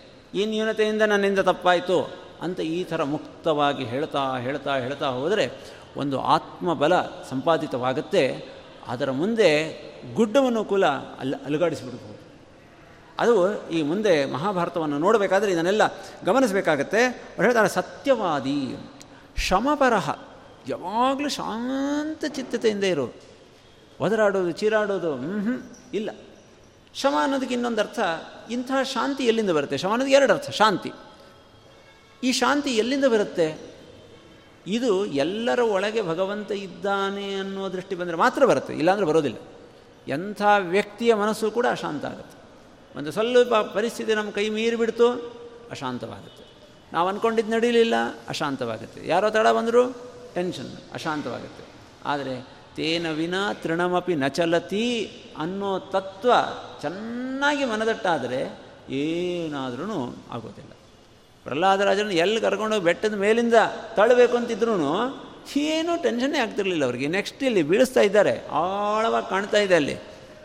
ತಲೆ ನೋಡಿದ್ರೆ ತಲೆ ತಿರುಗುತ್ತೆ. ಅಂಥ ಜಾಗದಲ್ಲೂ ಅವ್ರಿಗೆ ಏನೂ ಆಗ್ತಿಲ್ಲ ಯಾಕೆ? ಪರಹ ಶಮ ಭಗವನ್ ಶಮೋ ಮನ್ನಿಷ್ಠತಾ ಬುದ್ಧೇ ಹೇಳುವಂತೆ ಭಗವಂತನಲ್ಲೇ ಮನಸ್ಸಿದ್ದವರಿಗೆ ಏನೂ ಆಗೋದಿಲ್ಲ. ಶೌನಕರು ಈ ಥರದ ಶ್ರಮಪರಹ ತಪಸ್ವಿ. ನಿರಂತರ ತಪಸ್ಸನ್ನು ನಡೆಸ್ತಕ್ಕಂಥವರು. ನಿಯತವ್ರತಃ ವ್ರತದಲ್ಲಿ ನಿಷ್ಠೆ ಒಂದು, ನಿಯಮೇನ ಮಾಡುವಂಥದ್ದು ನಮ್ಮ ಧರ್ಮಶಾಸ್ತ್ರಗಳಲ್ಲಿ ಶಾಸ್ತ್ರದಲ್ಲಿ ಹೇಳಿರ್ತಕ್ಕಂಥ ನಿಯಮಗಳನ್ನು ಪಾಲಿಸಬೇಕು ಅಂತ ಒಂದೇ. ವರ್ಣ ಆಶ್ರಮಕ್ಕೆ ತಕ್ಕಂತೆ. ಅದರ ಜೊತೆಗೆ ಒಬ್ಬೊಬ್ಬರು ತಾವು ತಾವು ಕೆಲವು ನಿಯಮಗಳನ್ನು ಹಾಕ್ಕೊಳ್ಬಹುದಂತೆ ಕೆಲವು ವ್ರತಗಳನ್ನು. ಆಮೇಲೆ ನೋಡ್ತೀವಲ್ಲ ಅನೇಕ ಜನ, ಚಾತುರ್ಮಾಸ್ಯ ಬಂದರೆ ನಾನು ಇದನ್ನು ಮಾಡ್ತೀನಿ, ಅದನ್ನು ಮಾಡ್ತೀನಿ. ನಾನು ದಿನಕ್ಕೆ ಒಂದು ಸಲ ವಿಷ್ಣು ಸಹಸ್ರನಾಮ ಪಾರಾಯಣ ಮಾಡೇ ಮಾಡ್ತೀನಿ ಅಂತ. ಇದು ಕಷ್ಟ, ಎಷ್ಟೋ ಸಲ ಆಗಿರೋದೇ ಇಲ್ಲ. ರಾತ್ರಿ ಹನ್ನೊಂದು ಗಂಟೆಗೆ ನೆನಪಾಗುತ್ತೆ, ಇಡೀ ದಿವಸ ನಾನು ಮಾಡೇ ಇಲ್ಲ ಅಂತ. ಆವಾಗ ಕೂತು ಮಾಡಬೇಕಾಗತ್ತೆ. ನಿದ್ದೆ ಬರ್ತಾಯಿದ್ರು ಮಾಡಬೇಕಾಗತ್ತೆ, ಆ ನಿಯಮವನ್ನು ಪಾಲನೆ ಮಾಡೋದು ಅಂತ ಹೊರಟು ಆ ಥರ ನಿಯಮಗಳನ್ನು, ಅವರವರವರವರು ಕೆಲವು ನಿಯಮಗಳನ್ನು ಇಟ್ಟುಕೊಂಡು ಅದನ್ನು ಪಾಲನೆ ಮಾಡೋದು. ಇಂಥ ಅನೇಕ ವ್ರತಗಳನ್ನು, ನಿಯಮಗಳನ್ನು ನಮ್ಮ ಗುರುಗಳು ಪಾಲನೆ ಮಾಡ್ತಾರೆ. ಸರ್ವೇಶಾಮೇವ ನೋ ಮಾನ್ಯ. ನಮಗೆಲ್ಲರೂ ಮಾನ್ಯರಾಗಿದ್ದಾರೆ. ಶಾಸ್ತ್ರದಲ್ಲೊಂದು ಕ್ರಮ ಇದೆ. ಎರಡು ಮೂರು ವಿಷಯ ಹೇಳಿದರೆ ಒಂದಕ್ಕೊಂದು ಸಂಬಂಧ ಹಚ್ಕೋಬೇಕಂತೆ ಅವರು, ನಮಗೆಲ್ಲ ಮಾನ್ಯರಾಗಿದ್ದಾರೆ ಯಾಕೆ ಅಂತಂದರೆ ಅದಕ್ಕೆ ಹಿಂದಿನ ವಿಷಯ ಎಲ್ಲ ಕಾರಣ. ನಮ್ಮ ಎದುರಿಗಿರ್ತಕ್ಕಂಥ ವ್ಯಕ್ತಿ ಆಳ ಧಾರ್ಮಿಕರಾಗಿದ್ದಾರೆ, ಆಚಾರಪರರಾಗಿದ್ದಾರೆ ಅಂತಂದರೆ ಅವ್ರನ್ನ ನೋಡಿದಾಗ ನಾವೇ ತಲೆಬಾಗ್ತೀವಿ. ಅಂದರೆ ವ್ಯಕ್ತಿತ್ವ ಹೇಗಿರಬೇಕು ಅಂತಂದರೆ ಕೇಳಿ ಮಾನ್ಯತೆಯನ್ನು ಪಡೆಯೋದಲ್ಲ. ಅವ್ರು ಹಾಕಿರತಕ್ಕಂತಹ ವೇಷ, ಅವ್ರು ಗಳಿಸಿರ್ತಕ್ಕಂತಹ ಪದವಿಯಿಂದ ಅವ್ರು ಕೂತಿರೋ ಸ್ಥಾನದಿಂದ ಅವರಿಗೆ ಗೌರವ ಕೊಡಬೇಕು ಅಂತಲ್ಲ, ಅವರ ವ್ಯಕ್ತಿತ್ವವನ್ನು ನೋಡಿಯೇ ಅವರನ್ನು ಗೌರವಿಸುವ ಹಾಗಿರಬೇಕು ಅನ್ನೋದು ಮಹಾಭಾರತದ ಒಂದು ದೊಡ್ಡ ಸಂದೇಶ. ಇಂಥ ಅನೇಕ ಶ್ಲೋಕಗಳನ್ನು ಟೀಕಾಕೃತ್ವಾದರೂ ನ್ಯಾಯಸುಧಾದಿ ಗ್ರಂಥಗಳಲ್ಲಿ ವ್ಯಾಖ್ಯಾನ ಮಾಡಿದ್ದಾರೆ ಪುರಾಣ ವಾಕ್ಯಗಳನ್ನು. ಅವರು ಪ್ರತ್ಯೇಕವಾಗಿ ಪುರಾಣಕ್ಕೆ ವ್ಯಾಖ್ಯಾನ ಮಾಡಿಲ್ಲ. ಅವರು ನಮಗೊಂದು ದಾರಿ ತೋರಿಸಿಕೊಟ್ಟಿದ್ದಾರೆ. ಏನು? ಹೀಗೆ ಎರಡು ಮೂರು ವಿಷಯಗಳು ಬಂದಾಗ ಒಂದಕ್ಕೊಂದು ಒಂದಕ್ಕೊಂದೊಂದು ಸಂಬಂಧ ಇರುತ್ತೆ ಅಂತ. ಅವರು ಸತ್ಯವನ್ನು ಹೇಳ್ತಿದ್ದರು ಆದ್ದರಿಂದಲೇ ಶಮಪರರಾಗಿದ್ದರು ಶಾಂತರಾಗಿದ್ದರು ಅಂತ. ಯಾರಿಗೆ ಸುಳ್ಳು ಹೇಳತಕ್ಕಂಥ ಒಂದು ಪ್ರವೃತ್ತಿ ಇರುತ್ತೆ, ಒಂದು ಥರದ ಅಶಾಂತಿ ಬೆಳೀತಾ ಇರುತ್ತೆ. ಅದು ಸತ್ಯ ಹೇಳೋದರಿಂದಲೇ ಅದು ಶಾಂತಿ ಬರುತ್ತೆ. ಅದಕ್ಕೊದಕ್ಕೂ ಸಂಬಂಧ. ಶಾಂತಿ ಇದ್ದರೆ ತಪಸ್ಸು ಮಾಡಲಿಕ್ಕೆ ಸಾಧ್ಯ. ತಪಸ್ಸಿನಂತೆ ನಿರಂತರ ಒಂದು ಕಡೆ ಕೂತು ಯಾರು ಮಾಡ್ತಿರ್ತಾರೋ ಅವರಿಗೆ ನಿಯಮಗಳನ್ನು ಪಾಲನೆ ಮಾಡಲಿಕ್ಕೆ ಸಾಧ್ಯ. ಇವೆಲ್ಲ ಇದ್ದರೆ ಅವರು ಮಾನ್ಯತೆಯನ್ನು ಪಡಿತಾರೆ. ಅಂತ ಹೀಗೆ ಒಂದಕ್ಕೊಂದು ಒಂದಕ್ಕೊಂದೊಂದಕ್ಕೂ ಸಂಬಂಧ. ಅದರಿಂದ ಇಂಥ ನಮ್ಮ ಗುರುಗಳಲ್ಲಿದ್ದಾರೆ, ಅವರು ಬರ್ತಾರೆ. ಅವರು ಇಲ್ಲಿಗೆ ಬಂದು ಗುರುಗಳ ಆಸನ ಇಲ್ಲಿ ಮೇಲಿದೆಯಲ್ಲ, ಅಲ್ಲಿ ಕೂಡ್ತಾರೆ. ಅವರು ಕೇಳಿದ ಮೇಲೆ ನಿಮ್ಮ ಕಥೆಯನ್ನು ನೀವು ಹೇಳ್ರಿ ಅಂತ ಅಲ್ಲಿರ್ತಕ್ಕಂತಹ ಶಿಷ್ಯರೆಲ್ಲರೂ ಹೇಳಿದರು. ಆಗ ಆ ಲೋಮಹರ್ಷಣರು ಭಾಳ ಸಂತ ಉಗ್ರಶ್ರವಸ್ಸರು ಲೋಮಹರ್ಷಣ ಮಕ್ಕಳು. ಅವರು ಭಾಳ ಸಂತೋಷದಿಂದ, ಆಯಿತು, ಹಾಗೆ ಆಗಲಿ. ಅವರು ಬರಲಿ ಹಿರಿಯರು ಅಂತ ಹೇಳಿದರು. ಅವರು ತಮ್ಮ ಕರ್ತವ್ಯ ಕರ್ಮಗಳನ್ನು ಮುಗಿಸಿ ಬಂದರು. ಅದರೊಳಗೆ ಸಂಕ್ಷಿಪ್ತವಾಗಿ ಅವರ ಕಾರ್ಯಗಳೇನಿದ್ದು ಅಂತ ಹೇಳ್ತಾರೆ, ದೇವಾನ್ ವಾಗ್ಭಿಹಿ ಪಿತೃನ್ ಅದ್ಭಿ ತರ್ಪಯಿತ್ವ ಆಜಗಾಮಹ ದೇವತೆಗಳನ್ನೂ ಸಂತೋಷಪಡಿಸಿ, ಪಿತೃಗಳನ್ನು ಸಂತೋಷಪಡಿಸಿ ಬಂದರು. ಪಿತೃಗಳ ಸಂತೋಷ ತರ್ಪಣ, ಸಂತೋಷ ಅಂತ ಹೇಳಿದರೆ ಅರ್ಥ ಆಗಲ್ಲ. ಪಿತೃ ತರ್ಪಣ ಅಂದರೆ ಅರ್ಥ ಆಗಿಬಿಡುತ್ತೆ. ಏನು ತರ್ಪಣ ಅಂತಂದರೆ ಎಳ್ಳನ್ನು ಹಿಡಿದು ಪಿತೃತೀರ್ಥ ಅಂತ ಏನಿರುತ್ತೆ ಅದರಿಂದ ಅವರ ಸ್ಮರಣೆ ಮಾಡಿ ತೀರ್ಥವನ್ನು ಬಿಡತಕ್ಕಂಥದ್ದು. ಇದು ಒಂದಾದರೆ, ದೇವತೆಗಳ ತರ್ಪಣ ಅಂತ ಶಬ್ದ ಬಳಸ್ತಾ ಇದ್ದಾರೆ. ದೇವತರ್ಪಣ ಅಂತಂದರೆ ಅಲ್ಲಿ ಮತ್ತೆ ನೀರು ಬಿಡೋದು, ಅದು ಒಂದಿದೆ. ಅದರ ಜೊತೆಗೆ ದೇವಾನು ವಾಗ್ಭಿಹಿ ಮಾತಿನಿಂದ ದೇವತೆಗಳನ್ನು ಸಂತೋಷಪಡಿಸಿದರು ಅಂತ ಒಂದು ಮಾತು ಬರ್ತಾ ಇದೆ. ಇದು ಗಮನಿಸಬೇಕಾದಂತಹ ವಿಷಯ. ನಮಗಿಲ್ಲಿ ಸೂಚನೆ ಕೊಟ್ಟಿರೋದೇ ಮಹಾಭಾರತದ ಈ ತರಹದ ಸೂಕ್ಷ್ಮ ವಿಷಯಗಳನ್ನು ನಿರೂಪಣೆ ಮಾಡ್ತಾ ಹೇಳಬೇಕು ಅಂತ. ಯಾಕೆಂದರೆ ಭಾಳ ಕಡಿಮೆ ಭಾಗ ಮೂರು ದಿವಸಕ್ಕೆ. ಅದರ ಉದ್ದೇಶ ನಾನು ಕೇಳಿದ, ಕೇಳಿದ್ವಿ. ಅಲ್ಲ, ತುಂಬ ಕಡಿಮೆ ಭಾಗ ಇದೆ, ಸಮಯ ಜಾಸ್ತಿ ಇದೆ ಅಂತ. ಇಲ್ಲ ಇಲ್ಲ. ಅದನ್ನು ನೀವು ವಿಸ್ತಾರವಾಗಿ ಅಲ್ಲಿ ಬಂದಿರತಕ್ಕಂತಹ ಈ ವಿಷಯಗಳನ್ನು ತಿಳಿಸ್ಬೇಕು. ಹಾಗಂತ ಹೇಳಿ ಅದು ಬಂದಿದೆ ಅಂತ ಹೇಳಿ ಮತ್ತೆ ಬೇರೆ ಪುರಾಣಕ್ಕೆ ಹೋಗಿ ಅದನ್ನು ವಿಸ್ತಾರವಾಗಿ ಹೇಳ್ತಾ ಕೊಡೋದು ಅಲ್ಲ. ಅಲ್ಲಿ ಬಂದಿರೋದು ಎಷ್ಟು ಬೇಕೋ ಅಷ್ಟು ಸಂಕ್ಷಿಪ್ತವಾಗಿ ವಿವರಣೆ ಮಾಡ್ತಾ ಇದನ್ನು ಮುಂದುವರಿಸಬೇಕು ಅಂತಲೇ ಸೂಚನೆ ಇದೆ. ಇಲ್ಲಿ ಗಮನಿಸಿದರೆ ದೇವಾನ್ ವಾಗ್ಭಿಹಿ ಮಾತುಗಳಿಂದ ದೇವತೆಗಳನ್ನು ಸಂತೋಷಪಡಿಸೋದು. ಇದೇನದು ದೇವತೆಗಳನ್ನು? ಇದು ನಮಗೆ ಉಪನಿಷತ್ನಲ್ಲಿ ಬಂದಿರತಕ್ಕಂತಹ ವಿಷಯ. ದೇವತೆಗಳಿಗೆ ನಮ್ಮ ಥರ ಅಕ್ಕಿ, ಬೇಳೆ ಇದನ್ನು ಬೇಯಿಸಿ ಒಳ್ಳೆಯ ಮಸಾಲೆ ಹಾಕಿ, ಸಾರು ಮಾಡಿ, ಹಾಕಿ ಅದನ್ನು ಮಾಡಿದರೆ ಅವರಿಗೆ ಸಂತೋಷ ಆಗೋದಲ್ಲ. ದೇವಲೋಕದಲ್ಲಿರೋರಿಗೆ ನಮ್ಮ ಥರ ಹಸಿವೇನೇ ಇಲ್ಲ. ಆದರೆ ಅವ್ರಿಗೊಂದು ಬೇರೆ ಹಸಿವಿದೆ. ಏನು ಅಂತಂದರೆ ವೇದ ಮಂತ್ರಗಳನ್ನು ಪಾರಾಯಣ ಮಾಡಿದರೆ ಸಂತೋಷ ಆಗುತ್ತಂತೆ. ಬೃಹತಿ ಸಹಸ್ರವನ್ನು ವಿಶ್ವಾಮಿತ್ರರು ಪಾರಾಯಣ ಮಾಡಿದರೆ ಭಗವಂತ ಇಂದ್ರದೇವರಲ್ಲಿ ಕೂತು ಇದಮ್ಮೆ ಅನ್ನಂ, ಅಲ್ಲ ವಿಶ್ವಾಮಿತ್ರ ಹೇಳಿದೆ ಇದು ನಿಮಗೆ ಅನ್ನ ಅಂತ. ಹೇ, ಭಾಳ ಚೆನ್ನಾಗಿದೆ ಇನ್ನೊಂದು ಸಲ ಪಾರಾಯಣ ಮಾಡು ಇನ್ನೊಂದು ಸಲ ಪಾರಾಯಣ ಮಾಡು ಅಂತ ಮೂರು ಮೂರು ಸಲ ಅಲ್ಲಿ ಅನ್ನಂ ಅಂತ ಬಳಸಿದ್ದಾರೆ. ದೇವತೆಗಳಿಗೆ ಮಂತ್ರಗಳನ್ನು ಕೇಳಿದರೆ ಹೊಟ್ಟೆ ತುಂಬುತ್ತೆ, ಇದು ಅವರಿಗೆ ಸಂತೋಷ ಆಗುತ್ತೆ. ಅದರಿಂದ ದಿನನಿತ್ಯ ನಾವು ಮಾಡತಕ್ಕಂತಹ ಪಾರಾಯಣಗಳು ಅದು ದೇವತೆಗಳಿಗೆ ಅನ್ನ, ಅವರನ್ನು ಸಂತೋಷಪಡಿಸ್ತಕ್ಕಂತಹ ವಿಧಾನ. ಆದ್ದರಿಂದ ವೇದಮಂತ್ರ ಅಂತಲೇ ಅಲ್ಲ, ನಮಗೇನು ಬರುತ್ತೆ ಸ್ತೋತ್ರ ಇವುಗಳನ್ನು ಪಾರಾಯಣ ಮಾಡಬೇಕು. ಇಂಥ ಒಂದು ಪಾರಾಯಣವನ್ನೆಲ್ಲ ಮುಗಿಸಿ ಪಿತೃದೇವತೆಗಳಿಗೆ ತರ್ಪಣವನ್ನು ಕೊಟ್ಟು ಶೌನಕರು ಆ ಸ್ಥಳಕ್ಕೆ ಬಂದರು. ಅವರ ಸಭೆಯಲ್ಲಿ ಬ್ರಹ್ಮರ್ಷಯ, ಸಿದ್ಧಾ ಸುಖಾಸೀನಾ ಧೃತವ್ರತಾ ಯಜ್ಞಾಯತನಮಾಶ್ರಿತ್ಯ ಸೂತಪುತ್ರ ಪುರಸ್ಸರಾ ಈ ಇಂಥವರೆಲ್ಲ ಆ ಸಭೆಯಲ್ಲಿ ಸೇರಿದ್ದರು. ಅದರಲ್ಲಿ ಬ್ರಹ್ಮ ಋಷಿಗಳು ವೇದವನ್ನು ಸಮಗ್ರ ಅಧ್ಯಯನ ಮಾಡಿದಂತಹ ಋಷಿಗಳು. ಇವತ್ತೊಂದು ವೇದ ಪಾರಾಯಣ ಮಾಡೋದೇ ದೊಡ್ಡದು. ಶುದ್ಧವಾಗಿ ವೇದ ಪಾರಾಯಣ ಮಾಡೋದು ಒಂದು. ಆ ಇಡೀ ವೇದವನ್ನು ಕಂಠಸ್ಥ ಮಾಡಿಕೊಂಡಿರೋದು ಒಂದು. ಎಲ್ಲೂ ತಪ್ಪು ಹೇಳದೇ ಇರೋದು ಒಂದು. ಅದನ್ನು ವ್ಯಾಖ್ಯಾನ ಮಾಡೋದು ಒಂದು. ಒಂದೊಂದೂ ಕೂಡ ಮೇಲೆ ಮೇಲೆ ಮೇಲೆ ಮೇಲೆ ಮೇಲೆ ಮೇಲೆ ಮಟ್ಟಕ್ಕೆ ಹೋಗುತ್ತೆ. ಇಪ್ಪತ್ತೈದು ವರ್ಷ, ಐವತ್ತು ವರ್ಷ ಸಂಸ್ಕೃತದಲ್ಲೇ ಮುಳುಗಿದ್ದು ಅದನ್ನೇ ಪಾಠ ಪ್ರವಚನ ಮಾಡ್ತಾ ಇದ್ರೂ ಒಂದು ವೇದ ಮಂತ್ರ ಕೊಟ್ಟರೆ ಅದಕ್ಕೆ ಅರ್ಥ ಹೇಳಲಿಕ್ಕೆ ಬರುತ್ತೆ ಅಂತ ಗ್ಯಾರಂಟಿ ಇಲ್ಲ. ಯಾಕೆಂದರೆ ಅದರದೊಂದು ಕ್ರಮವೇ ಬೇರೆ ಇದೆ. ಅದರ ಭಾಷೆ, ಅದರ ವ್ಯಾಕರಣ, ಅದರ ಶಬ್ದ ಸಂಪತ್ತು ಬೇರೆ ಇದೆ. ಅಂಥ ಬ್ರಹ್ಮ ಋಷಿಗಳು ಅಲ್ಲಿ ಸೇರಿದ್ದರು. ಒಬ್ಬರಲ್ಲ, ಇಬ್ಬರಲ್ಲ. ಯಾಕೆ ಅಂತಂದ್ರೆ ಆ ಆ ವೇದ ಜ್ಞಾನ ಎಷ್ಟು ಮಹತ್ವದ್ದು? ಇದೇ ಮಹಾಭಾರತದ ಗೀತೆಯಲ್ಲಿ ಕೃಷ್ಣ ಹೇಳ್ತಾ, ವೇದಗಳು ಈ ಜಗದ್ವೃಕ್ಷಕ್ಕೆ ಎಲೆಗಳಿದ್ದ ಹಾಗೆ, ಎಲೆ ಇದ್ದರೆ ಒಂದು ಮರ ಸರಿ ಇರುತ್ತೆ, ಎಲೆ ಇಲ್ಲ ಅಂತಂದರೆ ಮರ ಹೋಯಿತು. ಹಾಗೆ ವೇದಗಳನ್ನು ಚೆನ್ನಾಗಿ ಓದಿದವರು ಅಲ್ಲಿ ಇದ್ದಾರೆ. ಸಿದ್ಧರು ಅವರು ಏನು ಅಧ್ಯಯನ ಮಾಡಿದ್ದಾರೆ, ಏನು ಮಂತ್ರ ಜಪಿಸ್ತಾರೆ, ಅದರ ಸಿದ್ಧಿ ಪಡೆದಿದ್ದಾರೆ. ಅಂದರೆ ಯಾರೋ ಏನೋ ಕಷ್ಟದಿಂದ ಬಂದರೆ ತಮ್ಮ ಮಂತ್ರ ಬಲದಿಂದ ಅವರಿಗೆ ಆ ಕಷ್ಟವನ್ನು ಕಲಿತಕ್ಕಂಥ ಸಾಮರ್ಥ್ಯವನ್ನು ಪಡೆದಿದ್ದಾರೆ. ಎಂಥೆಂಥ ಸಿದ್ಧಿಗಳ ಬಗ್ಗೆ ಮಾತಾಡಿದ್ದಾರೆ. ಅಂತ ಸುಖಾಸೀನಾಹ ಎಲ್ಲ ಆರಾಮಾಗಿ ಆ ರೋಮಹರ್ಷಿಗಳ ಜೊತೆಗೆ ಆ ಯಜ್ಞ ಶಾಲೆಯಲ್ಲಿ ಕೂತಿದ್ದಾರೆ. ಶೌನಕರು ಬಂದ ಕೂಡಲೇ ಅವರೆಲ್ಲ ಎದ್ದು ನಿಂತರು. ಜಸ್ಟ್ ನೋಡ್ರಿ, ಒಬ್ರು ಯಾರಾದರೂ ಹಿರಿಯರು ಬಂದರು. ಆವಾಗ ಎಲ್ಲರೂ ಎದ್ದು ನಿಲ್ಲಬೇಕು ಅನ್ನೋದೊಂದು ಕ್ರಮ. ಎಲ್ಲರೂ ಎದ್ದು ನಿಂತರು. ಕೂಡೋ ಕ್ರಮ ಹೇಗೆ? ಯಾರು ಮೊದಲು ಕೂಡಬೇಕು? ದೊಡ್ಡವರು ಮೊದಲು ಕೂಡಬೇಕು. ಆಮೇಲೆ ಚಿಕ್ಕವರೆಲ್ಲ ಕೂಡ್ತಾರೆ. ಇಲ್ಲಿ ಶೌನಕರು ಕುಲಪತಿಗಳು. ಅವರಿಗೆ ಅತಿಥಿಗಳ ರೂಪದಿಂದ ಬೇರೆಯವರೆಲ್ಲ ಬಂದಿದ್ದಾರೆ. ಅವರೆಲ್ಲ ಎದ್ದು ನಿಂತರಲ್ಲ? ಅವರು ಕೂತ್ಕೊಳ್ಳಿ ಕೂತ್ಕೊಳ್ಳಿ ಅಂತ ಹೇಳಿದರು. ಆಗ ಉಳಿದವರೆಲ್ಲ ಕೂತರು. ಕೊನೆಗೆ ಶೌನಕರು ಕೂತರು ಅಂತ ಹೇಳ್ತಾರೆ ಮಹಾಭಾರತ ಇಂಥ ಒಂದು ಸಣ್ಣ ಸಣ್ಣ ವಿಷಯವನ್ನು ತಿಳಿಸಿದ್ದಾರೆ. ಅಂದರೆ ದೊಡ್ಡವರು ಕೂತ ಮೇಲೆ ಸಣ್ಣವರು ಕೊಡಬೇಕು ನಿಜ. ಆ ದೊಡ್ಡವರು ಅವರಿಗೆ ಸಮಾನರಾದವರು ಆಹ್, ಅವರು ಆಹ್ವಾನ ಕೊಟ್ಟವರೆಲ್ಲ ಬಂದಿದ್ದರೆ ಆಗ ಅವರನ್ನೆಲ್ಲ ಕೂಡಿಸಿ ಅವರಿಗೆ ಗೌರವವನ್ನು ಕೊಟ್ಟ ಮೇಲೆ ತಾವು ಕೂಡಬೇಕು. ಇಷ್ಟು ಋತ್ವಿಶ್, ಋತ್ವಿಕ್ಷು ಅಥ ಸದಸ್ಯೇಷು ಸವೈ ಗೃಹಪತಿಸ್ತದ ಉಪವಿಷ್ಟೇಶು ಉಪವಿಷ್ಟ ಶೌನಕಃ ಅಥ ಅಬ್ರವೀದಿದಂ. ಇದು ನಮಗೆ ಮಹಾಭಾರತ, ನಮ್ಮ ಪ್ರಾಚೀನರ ಹೆಜ್ಜೆ ಹೆಜ್ಜೆಗೆ ಅವರ ಕ್ರಮವನ್ನು ತಿಳಿಸ್ಕೊಡ್ತಕ್ಕಂಥ ಕ್ರಮ. ಶೌನಕರು ಸೌತಿಗಳನ್ನು, ಉಗ್ರಶ್ರವಸರನ್ನು ನೋಡಿ, ನಿಮ್ಮ ತಂದೆಯವರ ಪರಿಚಯ ನಮಗೆ ತುಂಬ ಚೆನ್ನಾಗಿದೆ. ಭಾಳ ಅದ್ಭುತವಾಗಿ ಪುರಾಣಗಳನ್ನು ಅಧ್ಯಯನ ಮಾಡಿ, ಪ್ರವಚನ ಮಾಡುವವರು. ಕಚ್ಚಿತ್ ತ್ವಮವಿ ತತ್ಸರ್ವಂ ಅಧೀಶೇ ಲೋಮಹರ್ಷಣೆ. ನೀವು ಅದನ್ನೆಲ್ಲ ಅಧ್ಯಯನ ಮಾಡಿದ್ದೀರಾ? ಪುರಾಣಗಳಲ್ಲಿ ಬಹಳ ಅದ್ಭುತವಾದದ್ದೆಲ್ಲ ಇರುತ್ತೆ ಅಂತ. ಇಲ್ಲೊಂದು ಸೂಕ್ಷ್ಮ ಗಮನಿಸಬೇಕು. ಉದ್ದಕ್ಕೆ ಶ್ರವಣಕರೇ ಒಂದಿಷ್ಟು ಮಾತಾಡ್ತಾ ಹೋಗಿರೋ ಥರ ಇದೆ ಇಲ್ಲಿ. ಅದನ್ನು ಹಾಗೆ ಅನುವಾದ ಮಾಡಿದರೆ ನೀವು ಅದನ್ನೆಲ್ಲ ಓದಿದ್ದೀರಾ? ಪುರಾಣಗಳಲ್ಲೆಲ್ಲ ಎಂಥೆಂಥ ದಿವ್ಯ ಕಥೆಗಳು ಬರ್ತವೆ, ಆದಿವಂಶಗಳು ಬರ್ತವೆ. ಅದನ್ನೆಲ್ಲ ನಿಮ್ಮ ತಂದೆಯವರಿಂದ ಬೇಕಾದಷ್ಟು ನಾವು ಕೇಳಿದ್ದೇವೆ. ಅದರಲ್ಲಿ ಒಂದು ಕಥೆ ನೀವು ಹೇಳಿ ಅಂತ ಉದ್ದಕ್ಕೆ ಬರುತ್ತೆ. ಅದಕ್ಕೆ ನಮ್ಮ ಪ್ರಾಚೀನರು ವ್ಯಾಖ್ಯಾನಕಾರರು ಒಂದು ಹೇಳಿದ್ದಾರೆ, ತುಂಬ ಸಣ್ಣ ಸಣ್ಣ ಸಣ್ಣ ಸಣ್ಣ ಸಣ್ಣ ಸಂವಾದ ಇದ್ದಾಗ ಅದನ್ನೆಲ್ಲ ಹೇಳೋದಿಲ್ಲ. ಅದನ್ನು ನಾವು ಇಟ್ಕೊಳ್ಬೇಕು. ಇದೊಂದು ಪುರಾಣಗಳನ್ನು ಅರ್ಥ ಮಾಡ್ಕೊಳ್ತಕ್ಕಂಥ ಕ್ರಮ.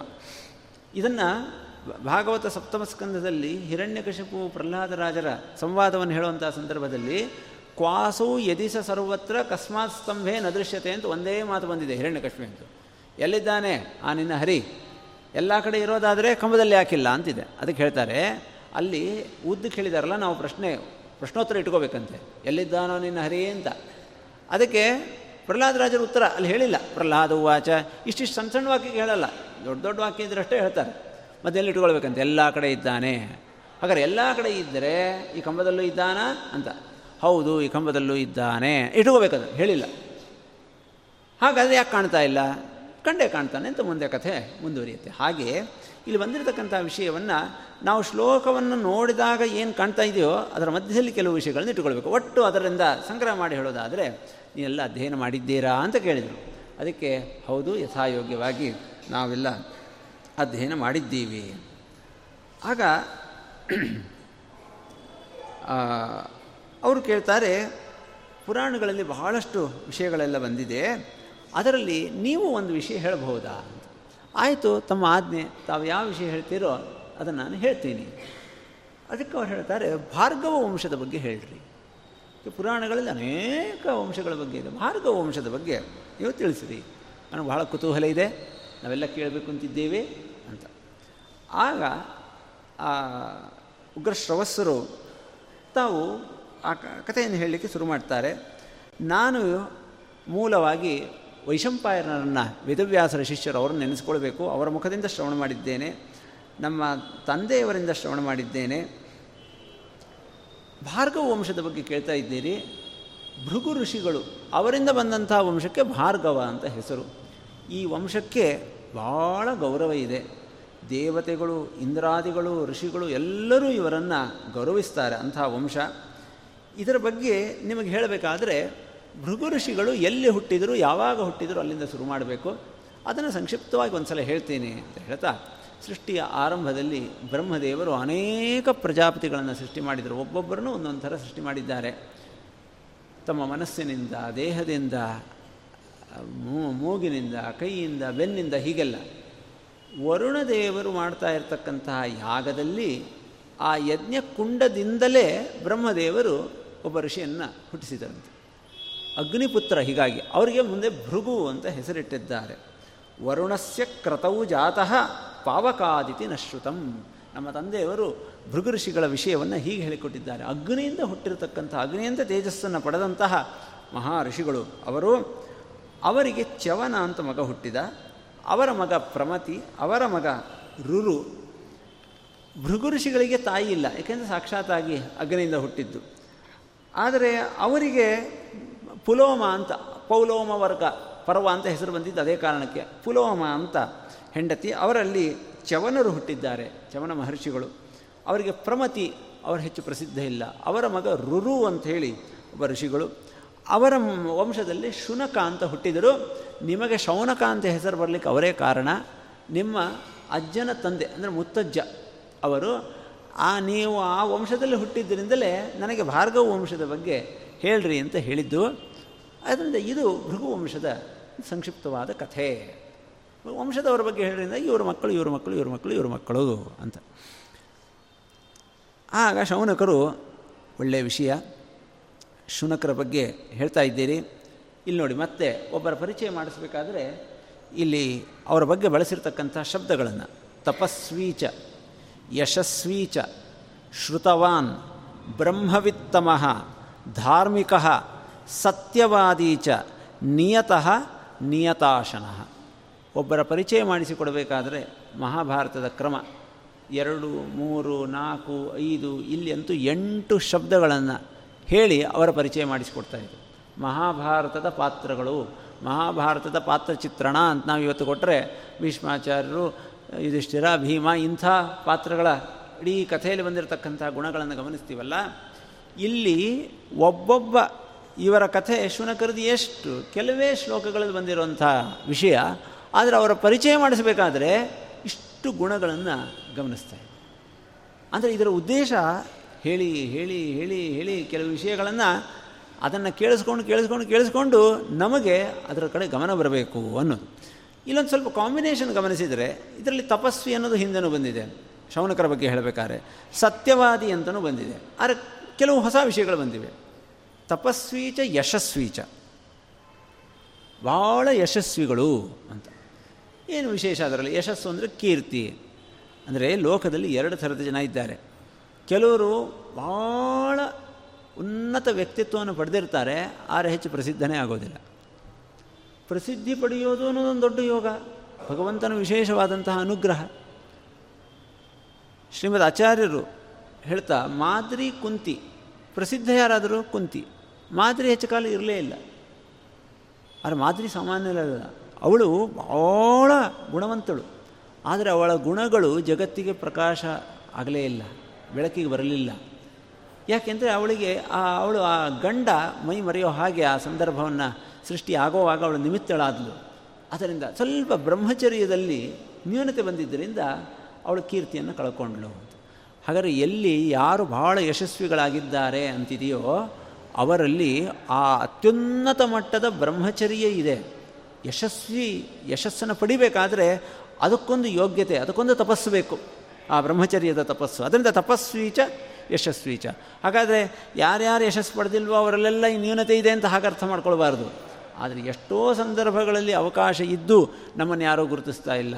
ಅಯ್ಯೋ ನಮ್ಮಲ್ಲಿ ಇಷ್ಟಿದೆ ಅಂತಂದರೆ ಸ್ವಲ್ಪ ಅಂತರ ಅವಲೋಕನ ಮಾಡಿಕೊಳ್ಳ್ರಿ ಅಂತ ಮಹಾಭಾರತ ಹೇಳುತ್ತೆ. ಏನೋ ಒಂದು ನ್ಯೂನತೆ ಇದೆ. ನಿಮ್ಮಲ್ಲಿ ಪ್ರಸಿದ್ಧಿಗೆ ಬರಲಿಕ್ಕೆ ಬರೀ ಸಾಧನೆ ಮಾಡಿದ್ದು, ಯೋಗ್ಯತೆ ಇದ್ದಿದ್ದು, ದೊಡ್ಡ ದೊಡ್ಡ ಕೆಲಸ ಮಾಡಿದ್ದು ಮಾತ್ರ ಅಲ್ಲ. ಇನ್ನು ಅದಕ್ಕೊಂದು ತಪಸ್ಸು ಬೇಕಾಗತ್ತೆ. ಅದಿದ್ದವರಿಗೆ ವಿಲಕ್ಷಣವಾದಂತಹ ಕೀರ್ತಿ ಜಗತ್ತಿನಲ್ಲಿ ದೊರಕುತ್ತದೆ. ಇಲ್ಲ, ಸ್ವಲ್ಪ ಕಡಿಮೆ ಇತ್ತು ಅಂತಂದರೆ ಸ್ವಲ್ಪ ಕಾಲ ಬಹಳ ಯಶಸ್ಸಿರುತ್ತೆ, ಆಮೇಲೆ ಯಶಸ್ಸು ಹೋಗಿಬಿಡ್ತದೆ. ಆದರೆ ದೀರ್ಘಕಾಲ ಯಶಸ್ಸಿರಬೇಕು. ಎಂಥ ಯಶಸ್ಸು? ಶೌನಕರು ಅಂತ ಯಾರ್ಯಾರು ಯಾರ್ಯಾರು ಹೇಳ್ತಾರೋ ಸ್ವಲ್ಪ ಗೊತ್ತಿದ್ದರೆ ಇವರು ಶುನಕರ ಮಕ್ಕಳು ಅಂತ ಹೇಳಿ ಆ ಶುನಕರ ಬಗ್ಗೆ ನೆನೆಸ್ಕೊಳ್ತಾರೆ. ಸಮಕಾಲೀನ ಸಮಾಜದಲ್ಲಿ ಅವರ ಬಗ್ಗೆ ಎಲ್ಲ ಕಡೆ ಜನ ಮಾತಾಡ್ತಾ ಇದ್ದಾರೆ ಅಂತಂದರೆ ಎಂಥ ಯಶಸ್ಸು ಅವರದು? ಅದರಿಂದ ತಪಸ್ವೀಚ ಯಶಸ್ವೀಚ. ತಪಸ್ವಿಗಳಾಗಿದ್ದಾರೆ, ಅದರಿಂದ ಯಶಸ್ವಿಯಾಗಿದ್ದಾರೆ.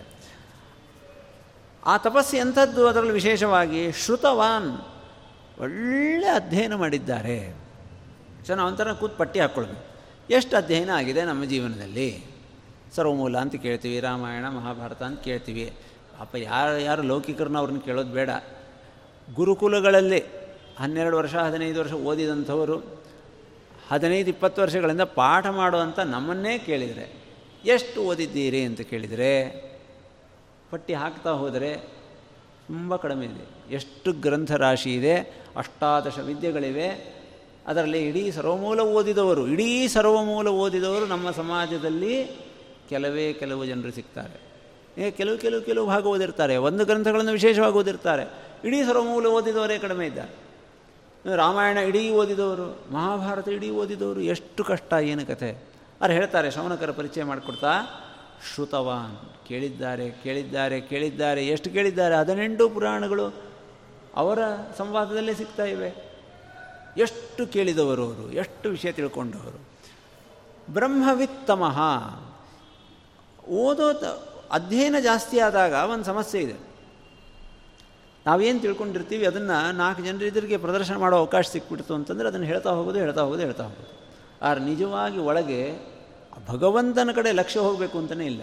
ಅದಕ್ಕೆ ಉಪನಿಷತ್ನಲ್ಲಿ ನಾಯಮಾತ್ಮ ಪ್ರವಚನೇನ ಲಭ್ಯ ಅಂತ. ಬರೀ ಪ್ರವಚನ ಮಾಡಿದರೆ ಭಗವಂತ ಸಿಗೋದಿಲ್ಲ ಅಂತ ಎಚ್ಚರಿಕೆ ಕೊಡುವಾಗ ಪ್ರವಚನದ ಯಾಕೆ ಕೊಡ್ತಾರೆ ಅಂತಂದರೆ, ನೀವು ತಿಳ್ಕೊಂಡು ಮಾತ್ರಕ್ಕೆ, ಪ್ರವಚನ ಮಾಡಿದ ಮಾತ್ರಕ್ಕೆ ಭಗವಂತ ಸಿಗ್ತಾನೆ ಅಂತಿಲ್ಲ. ಶ್ರುತವಾನ್, ಚೆನ್ನಾಗಿ ಅಧ್ಯಯನ ಮಾಡಿದ್ದಾರೆ. ಬ್ರಹ್ಮಜ್ಞಾನ ಬಂದಿರಬೇಕು ಅಂತಿಲ್ಲ. ಬ್ರಹ್ಮವಿತ್, ಅಷ್ಟೇ ಅಲ್ಲ, ಬ್ರಹ್ಮವಿತ್ ತಮಃ. ಇವತ್ತು ಭಗವಂತನ ಬಗ್ಗೆ, ಅದು ಬ್ರಹ್ಮ ಅಂದರೆ ಪರಬ್ರಹ್ಮ, ಅನಂತ ಗುಣ ಪರಿಪೂರ್ಣ. ಭಗವಂತ ಅವನಲ್ಲಿ ಎಲ್ಲವೂ ಅನಂತವೇ. ಗುಣಗಳೂ ಅನಂತ. ಅವನು ನಮಗೆ ಮಾಡ್ತಾ ಇರತಕ್ಕಂಥ ಉಪಕಾರವೂ ಅನಂತ, ಅವನ ರೂಪಗಳೂ ಅನಂತ.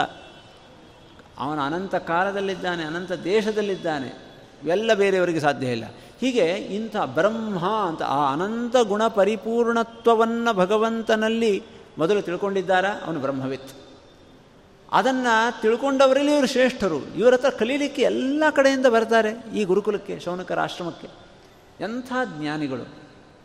ಶುನಕರ ಬಗ್ಗೆ ಹೇಳ್ತಾ, ಬ್ರಹ್ಮವಿತ್ತಮಃ. ಇದೆಲ್ಲ ಆಯಿತಾ ಧಾರ್ಮಿಕ? ಏನು ಧಾರ್ಮಿಕ ಅಂತಂದರೆ ಧರ್ಮ ಅಂದರೆ ಆಚರಣೆ ಮಾಡೋದು. ಬರೀ ಜ್ಞಾನ ಇದೆ, ಎಲ್ಲ.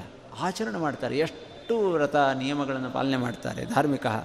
ಸತ್ಯವಾದೀಚ ಇದರ ಬಗ್ಗೆ ನಾವು ಹಿಂದೆ ನೋಡೇ ನೋಡಿದ್ದೀವಿ ಒಂದು ದಿವಸ ಒಂದು ವಿಷಯದಲ್ಲಿ ಅಸತ್ಯವನ್ನು ಹೇಳೋದಿಲ್ಲ. ನಿಯತಃ, ಬಹಳ ನಿಯಮಬದ್ಧರು, ಎಲ್ಲ ನಿಯಮಗಳನ್ನು ಪಾಲನೆ ಮಾಡುವವರು ಒಂದು ಹೊಸ ವಿಷಯ ಹೇಳ್ತಿದ್ದಾರೆ. ನಿಯತ ಅಶನಃ. ಇವರು ಊಟ ತುಂಬ ಕಂಟ್ರೋಲ್ ನಿಯತ ಅಶನಃ ಅಂತ. ಅವರಂತಹ ಸಿದ್ಧಿಯೊಳಗೆ ಅದೊಂದು ಸೇರಿಕೊಂಡಿದೆ.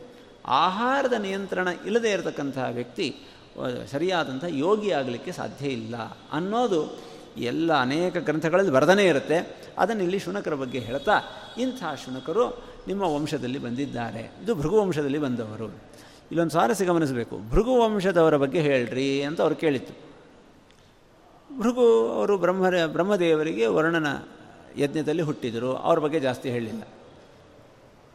ಅವರ ಮಗ ಚವನರು ಅವರ ಮಗ ಪ್ರಮತಿ, ಅವರ ಮಗ ರುರು, ಅವ್ರ ಮಗ ಶೌನ್ ಶುನಕ. ಶುನಕರ ಬಗ್ಗೆ ವಿಸ್ತಾರವಾಗಿ ಹೇಳ್ತಾ ಇದ್ದಾರೆ. ಯಾಕೆ ಹೀಗೆ ಅಂತಂದರೆ, ಯಾವ ವ್ಯಕ್ತಿ ಎದುರು ಕೂತಿದ್ದಾರೆ, ಅವರ ಸಂಬಂಧ ಹತ್ತಿರ ಬಂದಾಗ ಅದರ ಬಗ್ಗೆ ಜಾಸ್ತಿ ಹೇಳಬೇಕು. ತುಂಬ ಹಿಂದಿನವ್ರ ಬಗ್ಗೆ ಅದು ಎಷ್ಟು ಹೇಳಿದರೂ ಅದೊಂಥರ. ನಾವು ನೋಡಿರ್ತೀವಿ ಅಜ್ಜ, ಮುತ್ತಜ್ಜ, ನೀವೆಲ್ಲ ನೋಡಿದಿರಲ್ಲ ಶುನಕರನ್ನು? ಅವರಿಂಥವರು ಅಂತಂದಾಗ ಅದರ ಪರಿಣಾಮ ಜಾಸ್ತಿ ಆಗುತ್ತೆ. ಅದು ಹತ್ತಿರದಲ್ಲಿರೋರ ಕಥೆ ಜಾಸ್ತಿ ಹೇಳಬೇಕು ಅಂತ. ಇದರಿಂದ ಒಂದೇನು ಸಂದೇಶ ಸಿಗುತ್ತೆ ಅಂತಂದರೆ, ನಾವು ರಾಮಾಯಣ ಮಹಾಭಾರತ ಈ ಕಥೆಯನ್ನಂತೂ ಹೇಳಬೇಕು, ಅದರ ಚಿಂತನೆ ನಡೀತಿರಬೇಕು. ಅದರ ಜೊತೆಗೆ ನಮ್ಮ ಸಮಕಾಲೀನ ಜ್ಞಾನಿಗಳು ಯಾರಿದ್ದರು? ಸ್ವಲ್ಪ ಹಿಂದೆ ಹೋದವರು, ಅವ್ರ ಗುರುಗಳು ಅವ್ರ ಗುರುಗಳು. ಈಗೊಂದು ನೂರು ನೂರೈವತ್ತು ವರ್ಷದಲ್ಲಿ ಯಾರು ಬಂದು ಹೋಗಿದ್ದಾರಲ್ಲ ಜ್ಞಾನಿಗಳು, ಅವರ ಕಥೆಗಳನ್ನು ಮತ್ತೆ ಮತ್ತೆ ಕೇಳಬೇಕು, ಅದನ್ನು ಹೇಳಬೇಕು, ಅದರ ಚಿಂತನೆ ನಡಿಬೇಕು. ತುಂಬ ಹಳೆ ಕಾಲದಲ್ಲಿ ಭಾರಿ ಜ್ಞಾನಿಗಳಿದ್ದರು ಸರಿ. ನೂರು ವರ್ಷದ ಹಿಂದೆ ತುಂಬ ಕಷ್ಟ ಇದ್ದಾಗಲೂ ಹೇಗೆ ಧರ್ಮಾಚರಣೆ ಮಾಡ್ತಾಯಿದ್ರು ನೀರಿನ ಕಷ್ಟ ಇತ್ತು, ಬೋರ್ವೆಲ್ ಇವತ್ತಿನ ಥರ ಇರಲಿಲ್ಲ. ಆವಾಗ ಹೇಗೆ ಎರಡೆರಡು ಕಿಲೋಮೀಟ್ರ್ ಹೋಗಿ ನೀರು ತಂದು ಯಾವ ಥರ ಮಾಡ್ತಾಯಿದ್ರು ಈ ಕಥೆಗಳೆಲ್ಲ ಸ್ವಲ್ಪ ಗಮನಕ್ಕೆ ಬಂದಾಗ ಏನೊಂದು ಸಂಸ್ಕಾರ ಸಿಗುತ್ತೆ. ನಮ್ಮ ಹತ್ತಿರದವರ ಕಥೆ ಕೇಳಿದಾಗ, ಅದು ತುಂಬ ಹಳೆಯ ಕಥೆ ಕೇಳಿದಾಗ ಅವ್ರದ್ದು ಭಾರಿ ಆದರ್ಶರು. ಅರೆ ಇವರು ಹತ್ತಿರದಲ್ಲಿದ್ದವರು ಎಷ್ಟು ಕಷ್ಟಪಟ್ಟು ಧರ್ಮವನ್ನು ಉಳಿಸ್ಕೊಂಡು ಬಂದಿದ್ದಾರೆ ಅಂತ ಒಂದು ಪ್ರೇರಣೆ ಸಿಗುತ್ತೆ. ಅದರಿಂದ ಹತ್ತಿರದವರ ಕಥೆಯನ್ನು ಜಾಸ್ತಿ ಹೇಳಬೇಕು ಅನ್ನೋಂಥ ಒಂದು ಸಂದೇಶವು ಕೂಡ ಇದರಲ್ಲಿ ಸಿಗ್ತಾ ಇದೆ. ಆಗ ಶೌನಕರು ಭೇಷ್ ಅಂತಂದರು. ಇಲ್ಲ, ತುಂಬ ಚೆನ್ನಾಗಿ ಹೇಳಿದಿರಿ ನೀವು ಭೃಗುವಂಶದ ಬಗ್ಗೆ. ಭಾಳ ಸಂಕ್ಷಿಪ್ತವಾಗಿ ಆದರೆ ತುಂಬ ಚೆನ್ನಾಗಿ ಹೇಳಿದ್ದಾರೆ. ಅದರಲ್ಲಿ ಚವನರು ಅಂತ ಭೃಗು ಭೃಗು ಋಷಿಗಳ ಮ, ಮಗನ ಬಗ್ಗೆ ಹೇಳಿದ್ರಲ್ಲ, ಯಾರವರು? ಚವನರಿಗೆ ಚವನ ಅಂತ ಯಾಕೆ ಹೆಸರು ಬಂತು? ಅದರ ಬಗ್ಗೆ ಹೇಳ್ರಿ. ಇದು ಎಂಥ ಸಂದರ್ಭ ಅಂತಂದರೆ ಶೌನಕರು ಯದ್ಯಪಿ ಭಾಳ ಅನುಭವಸ್ಥರು. ಲೋಮಹರ್ಷಣರು ಇನ್ನೂ ಕಡಿಮೆ, ಸೌ, ಉಗ್ರಶ್ರವಾಹ, ಲೋಮಹರ್ಷಣರ ಮಕ್ಕಳು, ಇನ್ನೂ ಸಣ್ಣ ವಯಸ್ಸಿನವರು. ಆದರೆ ಅವರೊಂದು ಯೋಗ್ಯತೆ ಇದೆ. ಆ ಯೋಗ್ಯತೆಯನ್ನು ಮೊದಲು ಗುರುತಿಸಬೇಕು. ಗುರುತಿಸಿದ್ದನ್ನು ಜಗತ್ತಿಗೆ ಬೆಳಕಿಗೆ ತರಬೇಕು. ಒಂದು ವಯಸ್ಸಾದ ಮೇಲೆ ಮಾಡಬೇಕಾಗಿರೋದೆ ಸಣ್ಣ ವಯಸ್ಸಿನವ್ರನ್ನ ಮೇಲ್ ಮೇಲೆ ಮೇಲೆ ಮೇಲೆ ತರಬೇಕು. ಅಂತಹ ಕೆಲಸವನ್ನು ಇಲ್ಲಿ ಶೌನಕರು ಮಾಡ್ತಾ ಇದ್ದಾರೆ. ಅವ್ರಿಗೆ ಕೇಳ್ತಾ ಇದ್ದಾರೆ. ಚೌನರ ಬಗ್ಗೆ ಹೇಳ್ರಿ. ಕೇಳಿಲ್ವಾ? ಹದಿನೆಂಟು ಪುರಾಣ ಕೇಳಿದ ಮೇಲೆ ಮಹಾಭಾರತ ಕೇಳ್ತಾರೆ. ಎಲ್ಲ ಪುರಾಣಗಳು ಬೇಕಾದಷ್ಟು ಬಂದಿದೆ. ಆದರೂ ಇನ್ನೊಂದು ಸಲ ಕೇಳಬೇಕು. ಇವ್ರ ಬಾಯಿಂದ ಕೇಳಬೇಕು. ಆಗ ಅವರು ಅದನ್ನು ವಿಷಯ ಹೇಳ್ತಾ ಇದ್ದಾರೆ. ಹಿಂದೆ ಹೇಳಿದಂತೆ ಭೃಗು ಋಷಿಗಳು ಹುಟ್ಟಿದ್ರಲ್ಲ, ಅವರಿಗೆ ಪುಲೋಮ ಅನ್ನುವಂತಹ ಹೆಂಡತಿ ಇದ್ಲು. ಅಭಿವಿಶ್ರುತ. ಅವಳು ಎಲ್ಲರೂ, ಹೇ ಭಾಳ ಒಳ್ಳೆ ಕನ್ಯೆ ಭಾಳ ಒಳ್ಳೆ ಒಳ್ಳೆ ಕನ್ಯೆ ಅಂತ ಅವಳ ಬಗ್ಗೆ ತುಂಬ ಮಾತಾಡ್ಕೊಳ್ಳೋಂಥ ವ್ಯಕ್ತಿತ್ವ ಇರತಕ್ಕಂಥವಳು. ಅವರಿಬ್ಬರ ಮದುವೆ ಆಯಿತು ಅವರು ತಪಸ್ಸು ಮಾಡಿದರು, ಎಲ್ಲ ಮುಂದೆ ಅವಳು ಗರ್ಭಿಣಿಯಾದಳು ಅವರ ಆಶ್ರಮದಲ್ಲಿ ವಾಸ ಮಾಡ್ತಾ ಇದ್ದರು ಒಂದು ದಿವಸ ಅವಳು ಗರ್ಭಿಣಿಯಾಗಿ, ಆ ಗರ್ಭ ಸಾಕಷ್ಟು ಬೆಳೆದಿದೆ. ಸ್ನಾನಕ್ಕೆ ಅಂತ ಭೃಗು ಋಷಿಗಳು ಹೊರಗೆ ಹೋಗಿದ್ದರು ಅವರ ಆಶ್ರಮಕ್ಕೆ ಪುಲೋಮ ಅಂತಲೇ ಒಬ್ಬ ಬಂದ. ಭಾಳ ವಿಚಿತ್ರವಾದಂಥ ಸಂದರ್ಭ. ಪುಲೋಮ ಅಂತ ಅವರ ಹೆಂಡತಿ ಹೆಸರು.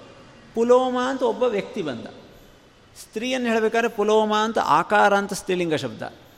ಆ ವ್ಯಕ್ತಿಯನ್ನು ಹೇಳಬೇಕಾದ್ರೆ ಪುಲೋಮನ್ ಅಂತ ನಕಾರ ಅಂತ ಶಬ್ದ. ಹೀಗೆ ನೋಡಲಿಕ್ಕೆ ಒಂದೇ ಥರ ಕಾಣುತ್ತೆ, ಆದರೆ ಪುಲ್ಲಿಂಗ, ಸ್ತ್ರೀಲಿಂಗ ಶಬ್ದಗಳು. ಅವನು ಸಾಮಾನ್ಯನಲ್ಲ, ರಾಕ್ಷಸ. ರಾಕ್ಷಸ ಇವ್ರ ಥರ ಋಷಿಕುಲಕ್ಕೆ ಸೇರಿದವನಲ್ಲ. ಅವನಿಗೆ ಕೆಲವು ಮಾಯಾ ವಿದ್ಯೆ ಬರುತ್ತೆ. ಎಲ್ಲಿ ಬೇಕಲ್ಲಿ ಅಡ್ಕೊಳ್ತಾನೆ, ಮಾಯಾ ಆಗ್ತಾನೆ, ಎಲ್ಲಿ, ಮತ್ತು ಅವರ ಆಹಾರ ಕ್ರಮ, ನರಮಾಂಸ ಭಕ್ಷಣ ಮಾಡಿದರೆ ರಾಕ್ಷಸರಂತ ಆಗ್ತಾರೆ ಅಂಥ ವ್ಯಕ್ತಿ. ಅವನು ಆಶ್ರಮಕ್ಕೆ ಬಂದಿದ್ದಾನೆ, ಅವನ ವೇಷ, ಅತಿಥಿ. ಅದನ್ನು ನೋಡಿ ಆಕೆ ಒಬ್ಬ ಅತಿಥಿಯನ್ನು ಯಾವ ಥರ ಎದುರುಗೊಳ್ಳಬೇಕು, ಆ ಥರ ಅವನಿಗೆ ಫಲ ಮೂಲಾದಿನ ತದಾ. ಬಂದವರಿಗೆ ಕಾಲು ತೊಳ್ಕೊಳ್ಳಿಕ್ಕೆ ನೀರು ಕೊಟ್ಟು, ಅವರ ಆಶ್ರಮದಲ್ಲಿ ಸಿಗ್ತಕ್ಕಂಥ ಹಣ್ಣುಗಳು, ಗೆಡ್ಡೆಗಳು, ಗೆಡ್ಡೆಗಳ ಬಗ್ಗೆ ತುಂಬ ಉಲ್ಲೇಖ ಮಾಡ್ತಾರೆ. ಕಾಡಿನಲ್ಲಿರ್ತಕ್ಕಂಥವರು ಬೇರೆ ಬೇರೆ, ನಮಗೆ ಒಂದು ಗೆಡ್ಡೆ ಅಂತಂದರೆ ಒಂದು ಸುವರ್ಣ ಗೆಡ್ಡೆ ಒಂದು ಗೆಣಸು, ಎರಡು. ಅದು ಕೊನೆಯ ಬರ್ತಾ ಬಂದರೆ ಗೆಡ್ಡೆಗಳೊಂದಿಷ್ಟು ಬರ್ತಾವೆ. ಇಲ್ಲಾಂದರೆ ಮಾರ್ಕೆಟಲ್ಲಿ ಗೆಡ್ಡೆಗಳು ಸಿಗೋದಿಲ್ಲ. ಆದರೆ ಕಾಡಿನಲ್ಲೇ ವಾಸ ಮಾಡುವವರಿಗೆ ಅನೇಕ ಥರದ ಗಿಡಗಳು, ಹೂಗಳು, ಅದೆಲ್ಲ ಪರಿಚಯ. ಬೇರೆ ಬೇರೆ ಥರದ ಗಡ್ಡೆಗಳು, ಆಯಾಯ ಕಾಲಕ್ಕೆ ಸಿಗೋದು ಅದನ್ನೆಲ್ಲ ಇಟ್ಟುಕೊಂಡಿರೋದು ಅದನ್ನು ಅವರಿಗೆ ಕೊಟ್ಟು, ಬನ್ನಿ, ಆಹಾರ ಸ್ವೀಕಾರ ಮಾಡಿ ಅಂತೆಲ್ಲ ಉಪಚಾರ ಮಾಡಿದ್ಲು ಆ ರಾಕ್ಷಸ ಬಂದವನು ಒಳ್ಳೆಯವನಲ್ಲ, ಸಜ್ಜನ ಅಲ್ಲ. ಅವನ ಮನಸ್ಸು ಬಹಳ ದುಷ್ಟಾಗಿತ್ತು ಅವನು ನಿರೀಕ್ಷೆ ಮಾಡದೆ ಬಂದವನಲ್ಲೀಗ. ಯಾವಾಗ ಇವಳನ್ನು ನೋಡಿದ್ನೋ ಆಗ ಅವನ ಮನಸ್ಸು ಮತ್ತಷ್ಟು ಕಲುಷಿತ ಆಯಿತು ಇವಳ ಮೇಲೆ ಆಕೆಗೆ ಅವನಿಗೆ ಮನಸ್ಸು ಬಂತು. ಒಂಥರ ಮನಸ್ಸು ತುಂಬ ಪ್ರಕ್ಷುಬ್ಧ ಆಯಿತು ಅವನು ಹೇಳ್ದ ಬಾಲ ಹೇಳಲಿಲ್ಲ ಅವನು ಮೊದಲು ಇವಳನ್ನು ಇಲ್ಲಿಂದ ಅಪಹಾರ ಮಾಡ್ಕೊಂಡು ಹೋಗಿಬಿಡಬೇಕು. ಮನೆಯಲ್ಲಿ ಯಾರೂ ಕಾಣ್ತಾ ಇಲ್ಲ. ಇವಳನ್ನು ನನ್ನ ಜಾಗಕ್ಕೆ ಎತ್ಕೊಂಡು ಹೋಗಿಬಿಡಬೇಕು ಅಂತ ಮನಸ್ಸು ಮಾಡಿದೆ ಯಾಕೆ ಅವನಿಗೆ ಹೀಗಾಯಿತು ಅಂತಂದರೆ ಬಹಳ ಒಂದು ಸ್ವಾರಸ್ಯಕರವಾದ ಕಥೆ ಹೇಳ್ತಾರೆ. ಅವನಿಗೆ ನಾನು ಮಾಡ್ತಾ ಇರೋ ತಪ್ಪು ಅಂತ ಅನಿಸ್ಲಿಲ್ಲ ಅಂತೆ. ಯಾಕೆ ಅಂತಂದರೆ ಇವರಪ್ಪ ಇವಳನ್ನು ಮೊದಲು ನನಗೆ ಕೊಡ್ತೀನಿ ಅಂತ ಹೇಳಿದ್ದ. ಅದನ್ನು ಬಿಟ್ಟು ಆಮೇಲೆ ಭೃಗುಗಳಿಗೆ ಮದುವೆ ಮಾಡಿ ಕೊಟ್ಟಿದ್ದಾನೆ. ಅದರಿಂದ ಇವಳು ಮೊದಲು ನನಗೆ ಸೇರಬೇಕಾದವಳು ನನಗೆ ಗೊತ್ತಾಗದೇ ಇರೋ ಹಾಗೆ ಯಾವಾಗೋ ಭೃಗುಗಳಿಗೆ ಮದುವೆ ಮಾಡಿಕೊಟ್ಟಿದ್ದಾನೆ ಅಂಥ ತಪ್ಪು ಹೆಂಗೆ ಮಾಡಿದರು? ಪುಲೋಮ ತಂದೆ ಒಬ್ಬ ಋಷಿಗಳಾಗಿ ಒಬ್ಬರಿಗೆ ಮದುವೆ ಮಾಡಿಕೊಡ್ತೀನಿ ಅಂತ ಹೇಳಿ ಅದು ನಾವು ಕೇಳಿದ್ರಲ್ಲ, ಸತ್ಯವಾದಿ ಅಂತ ಒಂದು ಮಾತು ಕೊಟ್ಟರೆ ತಪ್ಪಲ್ಲ ಅಂತ ಇದ್ದಂತಹ ಅಂಥ ಕಾಲದಲ್ಲಿ ಒಬ್ಬನಿಗೆ ಮದುವೆ ಮಾಡಿಕೊಡ್ತೀನಿ ಅಂತ ಹೇಳಿ ಇನ್ನೊಬ್ಬರಿಗೆ ಮದುವೆ ಮಾಡಿಕೊಡೋ ಅಂಥದ್ದು ಏನು ಸಂದರ್ಭ ಬಂತು ಅಂತಂದರೆ ಆಶ್ಚರ್ಯ ಆಗುತ್ತೆ, ಪರಮಾಶ್ಚರ್ಯದ ಸಂಗತಿ. ಇವಳು ಚಿಕ್ಕವಳು ಇರಬೇಕಾದ್ರೆ ಚಿಕ್ಕ ಮಕ್ಕಳು ಹಠ ಮಾಡ್ತಿರ್ತಾರಲ್ಲ, ಆವಾಗ ಇವರ ಅಪ್ಪ ಹೇಳಿದನಂತೆ, ನೋಡೋ, ಇಲ್ಲೇ ಹತ್ತಿರದಲ್ಲಿ ಪುಲೋಮ ರಾಕ್ಷಸ ಇದ್ದಾನೆ ಅವನು ಬಂದು ನಿನ್ನನ್ನು ಕರ್ಕೊಂಡು ಹೋಗ್ಬಿಡ್ತಾನೆ ಅಂತ ಹೇಳಿದ್ದಿಷ್ಟೆ, ಹೆದರಿಸ್ಲಿಕ್ಕೆ. ಆಯ್ತಲ್ಲ, ಮಾತಿನಲ್ಲಿ ಕೊಟ್ಟಾಯ್ತಲ್ಲ. ಪುಲೋಮ ಬಂದು ನಿನ್ನನ್ನು ಕರ್ಕೊಂಡು ಹೋಗ್ತಾನೆ ಅಂತಂದರೆ ಪುಲೋಮನಿಗೆ ಸೇರಿದ್ದು ನೀನು. ಹೀಗೆ ಅವನು ಅಷ್ಟಕ್ಕೆ ಅವರಪ್ಪ ನನಗೆ ಕೊಟ್ಟಿದ್ದ ಮಾತಿನಿಂದ. ಆಮೇಲೆ ನನ್ನ ಗಮನಕ್ಕೆ ತರದೇನೆ ಇವನ್ನ ಬೇರೆಯವರು ಮದುವೆ ಮಾಡಿ ಕೊಟ್ಟಿದ್ದಾನೆ. ಎಷ್ಟು ಕಷ್ಟ ಇದೆ ಅಂತ ಅರ್ಥ ಆಗುತ್ತೆ. ಇದನ್ನು ಭದ್ರಂ ಕರ್ಣೇಭಿಶೃಣಿಯಾಮ ದೇವಾಹ ಭದ್ರಂ ಪಶ್ಚೇಮ ಅಂತ ಹೇಳುವಂತೆ ನಮ್ಮ ಬಾಯಿಂದ ಬರತಕ್ಕಂಥ ಒಂದೊಂದು ಮಾತು ಎಷ್ಟು ಎಚ್ಚರಿಕೆಯಿಂದ ಇರಬೇಕು ಅಂತ. ಗುಮ್ಮ ಬಂದ್ಬಿಡುತ್ತೆ, ದೆವ್ವ ಬಂದ್ಬಿಡುತ್ತೆ ಅಂತ ಹೇಳಿ ಈಗಂತೂ ದೆವ್ವ ಪಿಶಾಚ ಅಂತ ಯಾರಷ್ಟು ಬಳಸಲ್ಲ. ಆದರೆ ಏನೋ ಮಕ್ಕಳನ್ನು ಹೆದರಿಸುವ ದೃಷ್ಟಿಯಿಂದ ಅವರಿಗೆ ಸುಳ್ಳುಗಳನ್ನು ಹೇಳಬಾರ್ದು. ನೋಡೋ, ಊಟ ಮಾಡಲಿಲ್ಲ ಅಂದರೆ ಬೌ ಬೌ ಕೊಟ್ಬಿಡ್ತೀನಿ ಅಂತ ಅನ್ನೋದು. ನಾಯಿ ಕೊಟ್ಬಿಡ್ತೀನಿ ಅನ್ನೋದು. ಈ ಥರದ ಮಾತುಗಳು ಸುಮ್ಮನೆ ಅರ್ಥ ಇಲ್ಲ ಅಂತ ಅಂದ್ಕೊಂಡ್ರೆ ಅದಕ್ಕೊಂದು ಅರ್ಥ ಬಂದು ನಮ್ಮ ಅಕೌಂಟಿಗೆ ಸೇರ್ತಾ ಇರುತ್ತೆ ಅಂತ ಇದನ್ನು ಗಮನಿಸಬೇಕಾಗಿರೋದು. ಶಾಸ್ತ್ರ ಎಷ್ಟು ಸೂಕ್ಷ್ಮ ಅಂತಂದರೆ ನಾವು ಏನು ಮಾಡ್ತೀವೋ ಏನೇನು ನಮ್ಮ ಮನಸ್ಸಿಗೆ ಬರುತ್ತೆ, ನಮ್ಮ ಬಾಯಿಯಿಂದ ಬರುತ್ತೆ, ಅದಕ್ಕೆ ಸಂಬಂಧಪಟ್ಟ ಹಾಗೆ ಪ್ರತಿ ಕ್ಷಣದಲ್ಲೂ ಕೂಡ ಪುಣ್ಯ ಪಾಪಗಳು ನಮ್ಮ ನಮ್ಮ ಅಕೌಂಟಿಗೆ ಸೇರ್ತಾ ಇರ್ತವೆ. ಅದರ ಬಗ್ಗೆ ಭಾಳ ಎಚ್ಚರಿಕೆಯಿಂದ ಇರಬೇಕು. ಅವನು ಹೇಳ್ತಿದ್ದಾನೆ, ತಾಂತು ಪ್ರಾದಾತ್ ಪಿತಾ ಪಶ್ಚಾತ್ ಭೃಗವೇ ಶಾಸ್ತ್ರವತ್ತದ. ಆಮೇಲೆ ನನಗೆ ಗೊತ್ತಿರದೇ ಇರೋ ಹಾಗೆ ಅವ್ರಿಗೆ ಕೊಟ್ಬಿಟ್ಟ. ಅವತ್ತಿನಿಂದ ಆ ವಿಷಯ ನನ್ನ ಮನಸ್ಸಿನಲ್ಲಿ ಕೊರಿತಾ ಇತ್ತು. ಇವನು ಮಾಡಿದ್ದು ತಪ್ಪು, ಇವನು ಮಾಡಿದ ತಪ್ಪು. ನಾನು ಅವಳನ್ನು ಮದುವೆ ಆಗಬೇಕು ಅಂತಿದ್ದೆ ಅಂತ ಇವತ್ತು ನನಗೆ ಅವಕಾಶ ಸಿಕ್ಕಿದೆ. ಅಂತರಂ ಅಂದರೆ ಅವಕಾಶ ಇದು. ಹೇಗೆಂದರೆ ಏನು ನಾನು ಇದಕ್ಕೆ ಕಷ್ಟಪಡಬೇಕಾಗಿಲ್ಲ. ಅವರ ಗಂಡ ಯಾರು ಮನೆಯಲ್ಲಿಲ್ಲ. ಇವರನ್ನು ಎತ್ಕೊಂಡು ಹೋಗಿಬಿಡಬೇಕು ಅಂತ.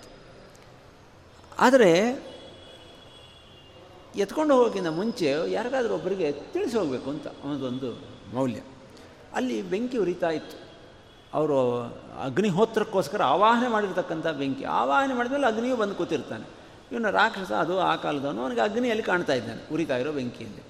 ಅವನನ್ನು ನೋಡಿಬಿಟ್ಟು, ಅಗ್ನಿ, ನಿನಗೆಲ್ಲರೂ ಬಹಳ ಗೌರವ ಕೊಡ್ತಾರೆ. ನೀನೆಲ್ಲರಿಗೂ ಸಾಕ್ಷಿ. ಎಲ್ಲರೂ ಮಾಡೋದನ್ನು ನೋಡ್ತಾ ಇರ್ತಿ. ಎಲ್ಲರ ಒಳಗೂ ಇದ್ದಿ, ಹೊರಗೂ ಇದ್ದಿ. ನಿನಗೆಲ್ಲ ಗೊತ್ತಿರುತ್ತೆ, ನಿನ್ನನ್ನು ದೇವತೆಗಳ ಮುಖ ಅಂತ ಕರೀತಾರೆ, ನಿನ್ನೊಳಗೆ ಹಾಕಿದ್ದನ್ನು ದೇವತೆಗಳು ಸ್ವೀಕಾರ ಮಾಡ್ತಾರೆ ಅಂತೆಲ್ಲ ಹೇಳ್ತಾರೆ. ಇಂಥ ನಿನಗೆ ನಾನು ಕೇಳ್ತಾ ಇದ್ದೀನಿ, ನೋಡು. ಹಿಂಗೆ ಘಟನೆ ನಡೆದಿದೆ. ಇವರಪ್ಪ ನನಗೆ ಬಾಯಿ ಮಾತಿನಲ್ಲಿ ಹೇಳಿದ್ದ. ಆವಾಗಿನಿಂದ ಇವಳನ್ನು ನಾನು ಸ್ವೀಕಾರ ಮಾಡಿಬಿಟ್ಟಿದ್ದೀನಿ ಮನಸ್ಸಿನಿಂದ. ಮೊದಲು ನಾನು ಸ್ವೀಕಾರ ಮಾಡಿದ್ದೇನೆ, ಆಮೇಲೆ ಭೃಗುಗಳಿಗೆ ಇವರಪ್ಪ ಕೊಟ್ಟಿದ್ದಾನೆ. ಈಗ ನೀನೇ ಹೇಳು, ಇವಳು ನನ್ನ ಹೆಂಡ್ತೀನೋ ಭೃಗು ಹೆಂಡ್ತೀಯೋ? ನಿಜವಾಗಿ ಇಲ್ಲಿ ಇನ್ನೊಂದು ಕ್ರಾಸ್ ಕ್ವಶನ್ ಮಾಡಿದರೆ, ಯಾ, ಏನೇ ಆಗಲಪ್ಪ ಈಗ ಅವ್ರ ಹೆಂಡತಿ ಆಗಿಬಿಟ್ಟಿದ್ದಾಳೆ ಅಂದರೆ ಮೊದಲು ನನ್ನ ಹೆಂಡತಿ ಆಗಿದ್ದಾಳೆ ಅಂತ. ಅವನು ವಾದ. ನನ್ನ ಹೆಂಡತಿ ಆಗಿದ್ದವಳನ್ನು ಭೃಗು ಮದುವೆ ಆಗಿದ್ದೆ ತಪ್ಪು. ಅದರಿಂದ ಇವಳು ನನಗೆ ಸಿಗಬೇಕು. ಈ ಏನು ವಿಷಯ? ನೀನು ನನಗೆ ಹೇಳಬೇಕು. ಈ ವಿಷಯ ನನ್ನ ತಲೆಯೊಳಗೆ ಬಹಳ ಕೂತಿದೆ. ಸಮನ್ಯಸ್ತತ್ರ ಹೃದಯಂ ಪ್ರದಹನ್ನಿವ ತಿಷ್ಠತಿ. ಇದು ಒಂದು ಗಮನಿಸಬೇಕಾದಂಥ ವಿಷಯ. ಯಾವುದೋ ಕಾಲದಲ್ಲಿ ನಡೆದಿರತಕ್ಕಂಥ ಯಾವುದೋ ಒಂದು ಘಟನೆ, ಯಾವುದೋ ಆಸೆ, ಅದನ್ನು ಮನುಷ್ಯ ಹದಿನೈದು ವರ್ಷ, ಇಪ್ಪತ್ತು ವರ್ಷ, ಮೂವತ್ತು ವರ್ಷ, ನಲವತ್ತು ವರ್ಷ ಇಟ್ಟುಕೊಂಡು ಎಲ್ಲೋ ಮನಸ್ಸಿನ ಮೂಲೆ ಒಳಗೆ ಅದು ಅವನನ್ನು ದಹಿಸ್ತಾ ಇರ್ತದೆ. ಯಾವತ್ತು ಯಾವುದೋ ರೂಪದಿಂದ ಅದು ಅವನನ್ನು ಸಣ್ಣಗೆ ಮಾಡ್ತಾ ಇರುತ್ತೆ. ಅದನ್ನೆಲ್ಲ ಹೊರಗೆ ಹಾಕಬೇಕು, ಅದನ್ನು ಸರಿ ಮಾಡ್ಕೋಬೇಕು. ಅದರಿಂದ ನಿನ್ನನ್ನು ಕೇಳ್ತಾ ಇದ್ದೀನಿ, ಹೇಳು ಅಂತ. ಅಗ್ನಿ ಏನಿಲ್ಲ ಸುಮ್ಮನೆ ಪುರು ಪುರು ಪುರು ಪುರು ಪುರು ಉರಿತಾ ಇದೆ ಬೆಂಕಿ. ಏನು ಉತ್ತರ ಬರಲಿಲ್ಲ. ಮತ್ತೆ ಕೇಳ್ದ ಮತ್ತೆ ಕೇಳ್ದ. ಆಗ ಅವನು ಬಿಡಲಿಲ್ಲ. ಸಾಕ್ಷಿವತ್ ಪುಣ್ಯಕ ಪಾಪೇಶು, ಸತ್ಯಂ ಬ್ರೂಹಿ ಕವೇವಚಃ. ನೀನು ಸುಮ್ಮನೆ ನಿನ್ನನ್ನು ಕೇಳ್ತಾ ಇಲ್ಲ. ನೀನೊಬ್ಬ ಸಾಕ್ಷಿ. ಈ ಸಾಕ್ಷಿ ಅಂತ ಶಬ್ದ ಬಳಸಿದ್ರಿಂದ ಆದಂತಹ ಸಮಸ್ಯೆನ ಮುಂದೆ ಅಗ್ನಿ ಅದನ್ನು ಹೇಳ್ತಾನೆ. ಆ ಸಂದರ್ಭದಲ್ಲೇ ನೋಡೋಣ. ಯಾರನ್ನಾದರೂ ಸಾಕ್ಷಿ ಅಂತ ಕರೆದರೆ ಅವಾಗ ಅವರು ಅದನ್ನು ಹೇಳಲೇಬೇಕು ಅಂತ ನೀನು. ಒಂದು ತೀರ್ಮಾನ ಆಗಬೇಕಲ್ಲ. ನೀನು ಸಾಕ್ಷಿಯಾಗಿದ್ದಿ ಪುಣ್ಯ ಪಾಪಗಳನ್ನು. ಹದಿನಾಲ್ಕು ಜನ ಸಾಕ್ಷಿಗಳು. ಸೂರ್ಯ, ಚಂದ್ರ, ನಕ್ಷತ್ರಗಳು, ಹಗಲು, ಸಂಧ್ಯಾ. ಅಗ್ನಿಯೂ ಒಂದು ದೊಡ್ಡ ಸಾಕ್ಷಿ. ಯಾರು ಏನು ಮಾಡಿರ್ತಾರೆ ನೋಡಿರ್ತೀವಿ ಭೃಗು ಇವರಪ್ಪ ಮಾಡಿರ್ತಕ್ಕಂಥ ವಿಷಯನೂ ನಿನಗೆ ಗೊತ್ತು. ಆದ್ದರಿಂದ ನೀನು ಇದನ್ನು ಹೇಳಲೇಬೇಕು, ಸತ್ಯವಾದದ್ದನ್ನು ಅಂತ ಹೇಳಿದಾಗ ಅಗ್ನಿಗೆ ಸ್ವಲ್ಪ ಸಂಕಟ ಆಯಿತು. ಏನಿದು? ಇವನು ಅಯೋಗ್ಯ ಒಬ್ಬ ವ್ಯಕ್ತಿ ಇವನು ಬಂದು ಕೇಳ್ತಾ ಇದ್ದಾನೆ, ಇವನಿಗೆ ಹೇಳಬೇಕೋ? ಬಿಡಬೇಕೋ? ಸತ್ಯ ಹೇಳಬೇಕೋ? ಸುಳ್ಳು ಹೇಳಬೇಕೋ? ಹೇಳಿ ಮುಂದೆ ಏನು, ಅವ್ರಿಗೊಂದು ದೃಷ್ಟಿ ಬಂತು. ಭೃಗು ಋಷಿಗಳಿಗೆ ನಾನು ಹೇಳಿದ್ರಿಂದ ಒಂದು ಸಮಸ್ಯೆ ಆಗತ್ತೆ. ಅವರು ನಮಗೆ ಶಾಪ ಕೊಡ್ತಾರೆ. ಆದರೆ ಅದು ಯಾವುದನ್ನು ಯೋಚನೆ, ಅಂದರೆ ಅದನ್ನೆಲ್ಲ ಮನಸ್ಸಿಗೆ ತಂದುಕೊಂಡು, ಆದರೂ ಇವನು ಇಷ್ಟು ಕೇಳ್ತಾ ಇರೋದರಿಂದ ನಿಧಾನವಾಗಿ ಹೇಳಿದಂತೆ ನೋಡೋ ಅಗ್ನಿರ್ವಾಚ, ಹೇಳ್ತಾನೆ, ನೀನು ಮೊದಲು ಇವಳನ್ನು ಮನಸ್ಸಿನಿಂದ ಸ್ವೀಕಾರ ಮಾಡಿದಿ, ಅದು ನಿಜ. ಅವು ಒಪ್ಪಬೇಕಾದ್ರೆ ಆ ಘಟನೆ, ಹೌದು, ಸಾಕ್ಷಿ ಅಂತ ಕೇಳ್ತಾ ಇದ್ದೀನಿ, ನಾನು ಹೇಳ್ತಾ ಇದ್ದೀನಿ. ಆದರೆ, ಆಮೇಲೆ ಇವರಪ್ಪ, ಭೃಗು ಋಷಿಗಳಿಗೆ ಮದುವೆ ಮಾಡಿಕೊಟ್ಟಿದ್ದು ನಿಜ. ಆದರೆ ಇಲ್ಲಿ ಗಮನಿಸಬೇಕಾದಂಥ ವಿಷಯ, ನಿನಗೆ ಅವರು ಕೊಡಬೇಕಾದ್ರೆ ಮಂತ್ರಪೂರ್ವಕವಾಗಿ, ವಿಧಿಪೂರ್ವಕವಾಗಿ, ಸಂಕಲ್ಪಪೂರ್ವಕವಾಗಿ ಕೊಟ್ಟಿಲ್ಲ. ಇದು ಸ್ವಲ್ಪ ಗಮನಿಸಿ. ಏನೋ ಮಾತಾಡ್ತಾ ಮಾತಾಡ್ತಾ ನಿನ್ನನ್ನು ರಾಕ್ಷಸನಿಗೆ ಕೊಟ್ಬಿಡ್ತೀನಿ, ಗಲಾಟೆ ಮಾಡಬೇಡ ಅಂತಂದರೆ, ಅದನ್ನೇ ನೀನು, ಹೌದು, ಅಲ್ಲೊಂದು ಮಾತು ಬಂದಿದೆ, ಅದಕ್ಕೂ ಒಂದು ಬೆಲೆ ಇದೆ. ಆದರೆ ಅವರು ಮಂತ್ರಪೂರ್ವಕವಾಗಿ ಅಗ್ನಿ ಸಾಕ್ಷಿಯಾಗಿ ಏನು ಕನ್ಯಾಧಾರೆ ಅಂತ ಎರೆದು ಕೊಡ್ತಾರೆ. ಎಂ ದತ್ತ ಅಂತ ಹೇಳಿ, ಆ ಥರ ನಿನಗೆ ಕೊಟ್ಟಿಲ್ಲ. ಯಾಕೆಂದರೆ ಅವರಿಗೆ ಒಳ್ಳೆ ವರ ಬೇಕಾಗಿತ್ತು ಭೃಗು ಋಷಿಗಳು ಎಂಥ ವರ ವರ ಲೋಭಾತ್ ಒಳ್ಳೆ ವರ ಸಿಕ್ಕಿದ್ದಾರೆ ಅಂತ ಹೇಳಿ ಅವರಿಗೆ ಮದುವೆ ಮಾಡಿ ಕೊಟ್ಟಿದ್ದಾರೆ. ಅದರಿಂದ ಯಾವಾಗಲೂ ನಿಲ್ಲೋದು ಯಾವುದು ಅಂತಂದರೆ ವೇದದೃಷ್ಟೇನ ಕರ್ಮಣ ವಿಧಿಪೂರ್ವಕಂ ಭಾರ್ಯಾಂ ಋಷಿರ ಭೃಗು ಪ್ರಾಪ. ಮಾಂ ಪುರಸ್ಕೃತ್ಯ ದಾನವ ನನ್ನ ಸಾಕ್ಷಿಯಾಗಿ ವೇದೋಕ್ತ ಕರ್ಮದಂತೆ ಇದು ನಡೆದಿದೆ. ಇದು ನಮಗೆ ಎಷ್ಟೋ ಒಂದು ಕಡೆ ಅನೇಕ ಸಮಸ್ಯೆಗಳು ಬಂದಾಗ ಪರಿಹಾರ ಆಗ್ತವೆ. ಅನೇಕ ಜನರ ಜೀವನದಲ್ಲಿ ಆ ಥರ ನಡೀತಾ ಇರುತ್ತೆ. ಯಾರೋ ಒಬ್ಬರನ್ನ ಮದುವೆ ಆಗಬೇಕು ಅಂತ ಮೊದಲು ಅಂದ್ಕೊಳ್ತಾರೆ. ಆಮೇಲೆ ಯಾವುದೋ ಯಾವುದೋ ಕಾರಣಕ್ಕೆ ಇಲ್ಲ ಅಂತ ಆಗುತ್ತೆ. ಆಮೇಲೆ ಇನ್ನೊಬ್ಬರ ಜೊತೆ ಮದುವೆ ಆಗುತ್ತೆ. ಇಂಥ ಒಂದು ಸಂದಿಗ್ಧದಲ್ಲಿ ಒದ್ದಾಡ್ತಕ್ಕಂಥ ಪ್ರಸಂಗ ಬಂದಾಗ ಅಗ್ನಿದೇವನ ಮೂಲಕ, ಈ ಸಂದರ್ಭದ ಮೂಲಕ ವೇದವ್ಯಾಸರು ಕೊಡ್ತಾ ಇರತಕ್ಕಂತಹ ಒಂದು ನಿರ್ಣಯ. ಏನು ಅಂತಂದರೆ, ಮಂತ್ರಪೂರ್ವಕವಾಗಿ, ಅಗ್ನಿಸಾಕ್ಷಿಕವಾಗಿ ಯಾರ ಜೊತೆಗೆ ಮದುವೆ ಆಗುತ್ತೋ, ಅದೇ ಸಿಂಧುವಾದಂಥ ಮದುವೆ. ಅದನ್ನೇ ಮಾನ್ಯ ಮಾಡಬೇಕು ಅನ್ನೋವಂಥ ಒಂದು ಸಂದೇಶವನ್ನು ಕೊಟ್ಟಿದ್ದ ಆಗ ಇಷ್ಟು ಅವನು ಕೇಳಿಕೊಂಡು ಹಾಗೆ ಹೋಗಬೇಕಾಗಿತ್ತು. ಆದರೆ ಅವನಿಗೆ ಇದ್ದಿದ್ದೇ ಒಂದು ದುಷ್ಟ ಯೋಚನೆ, ಕೆಟ್ಟ ವ್ಯಕ್ತಿ. ಅವನು ಏನು ಮಾಡಿದ? ನನ್ನ ಕಡೆ ಸಾಕ್ಷಿ ಸಿಗೋದಾದರೆ ಅಧಿಕೃತವಾಗೇ ಎತ್ಕೊಂಡು ಹೋಗೋಣ ಅಂತಿದ್ದ. ಯಾವಾಗ ಅದು ನಡೀಲಿಲ್ಲ? ಅವನೇನು ಯೋಚನೆ ಮಾಡಿದ್ದ? ಮೊದಲು ಬಂದವನು ನಾನು. ಮೊದಲು ನನಗೆ ಅವ್ರು ಕೊಟ್ಟಿದ್ದಾರೆ, ಅದರಿಂದ ನನಗೆ ಸೇರುತ್ತೆ ಅಂತ ತಿಳ್ಕೊಂಡ. ಆದರೆ ಈ ಪಾಯಿಂಟ್ ಅವನಿಗೆ ಗೊತ್ತಿರಲಿಲ್ಲ. ಮಂತ್ರಪೂರ್ವಕವಾಗಿ, ವಿಧಿಪೂರ್ವಕವಾಗಿ ದಾನ ಕೊಟ್ಟವರಿಗೆ ಪ್ರಾಶಸ್ತ್ಯ ಅಂತ ಹೇಳಿ, ಯಾವಾಗ ಆಗಲಿಲ್ಲ, ಅವನು ತಡ್ಕೊಳ್ಳಿಕ್ಕಾಗಲಿಲ್ಲ ಇವಳ ಮೇಲೆ ಮೊದಲಿನಿಂದ ಮನಸ್ಸಿಟ್ಟಿದ್ನಲ್ಲ, ಅವನು ಅವಳನ್ನು ಬಲಾತ್ಕಾರವಾಗಿ ಕರ್ಕೊಂಡು ಹೋಗಬೇಕು ಅಂತ ಯೋಚನೆ ಮಾಡಿದ. ಅಷ್ಟರಲ್ಲೇ ಒಂದು ಕೆಟ್ಟ ಯೋಚನೆ ಬಂತು. ಅಲ್ಲಂದರೆ ಒಂದು ಯೋಚನೆ ಬಂತು. ಇವಳನ್ನು ಎತ್ಕೊಂಡು ಹೋಗೋದನ್ನು ಯಾರಾದರೂ ನೋಡಿ, ನನ್ನನ್ನು ಏನಾದರೂ ಮಾಡಿಬಿಟ್ರೆ ಅಂತ.